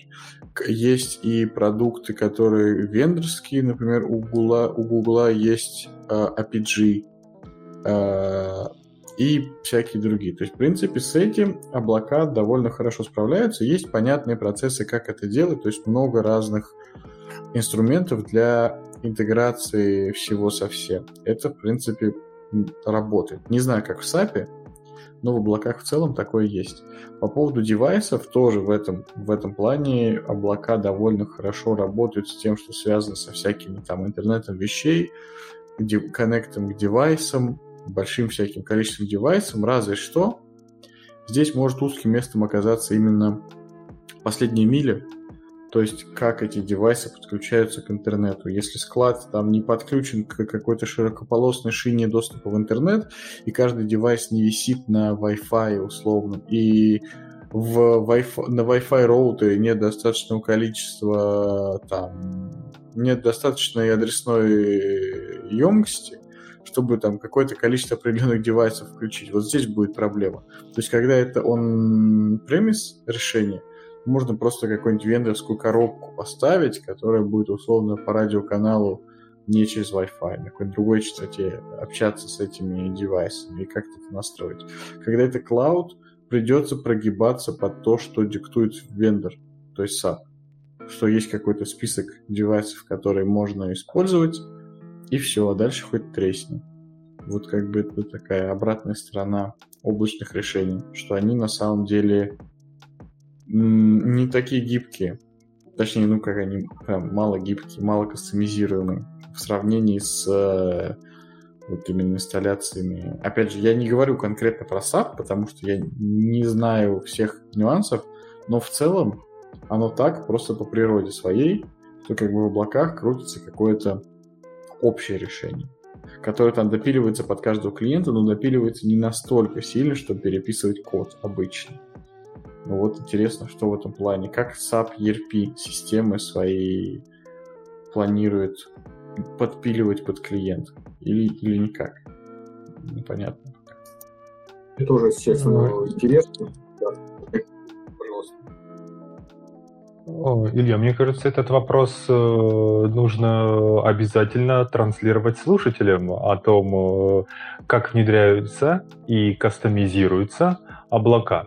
Как внедряются, мы, собственно, сегодня э, про различные методологии, в общем-то, поговорили, да, а вот как кастомизируются подходы к кастомизации, к поддержке потом этой кастомизации развития, это довольно интересная тема, надо ее обязательно транслировать. Я согласен. Если вы знаете, как э, кастомизируются продукты SAP, которые продаются как облачное решение, то, пожалуйста, пишите нам в чат. А лучше приходите в выпуск и расскажите о своем опыте. Будет очень интересно послушать и пообщаться. Да, сто процентов. Да. Ну что, коллеги, а я думаю, потихонечку будем закругляться. У нас получился довольно длинный и интересный выпуск. Мы обсудили и историю э, проектных методологий, и какие-то современные подходы, их плюсы и минусы. И мы обсудили целую, целый набор методологий, которые предлагает SAP.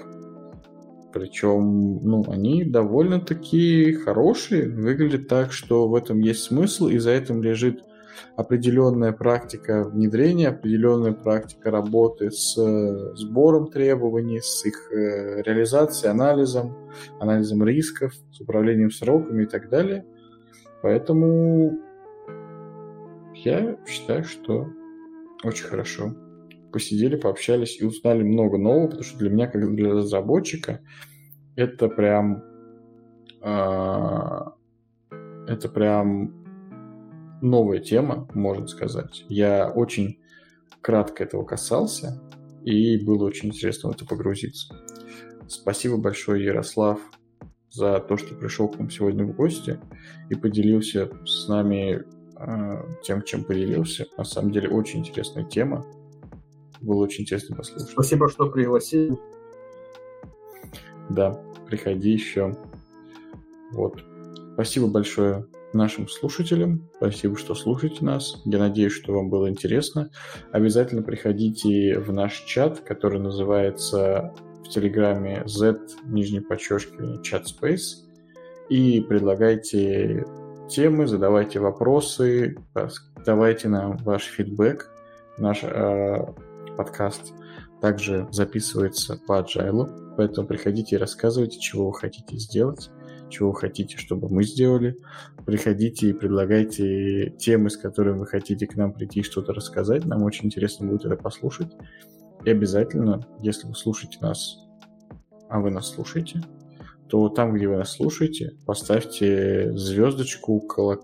я не знаю, что там, сердечко, палец вверх, какой-нибудь нажмите, в общем, на спецсимвол, иконку, потому что за счет этого а, наш подкаст увидит больше человек, потому что он ранжируется где-то там в этой системе воспроизведения, и больше людей узнает про особенности САПы, если им это интересно. А если нет, то, возможно, их это заинтересует. И у нас будет больше классных людей в индустрии. Вот. Всем спасибо и всем до скорых встреч. Пока-пока.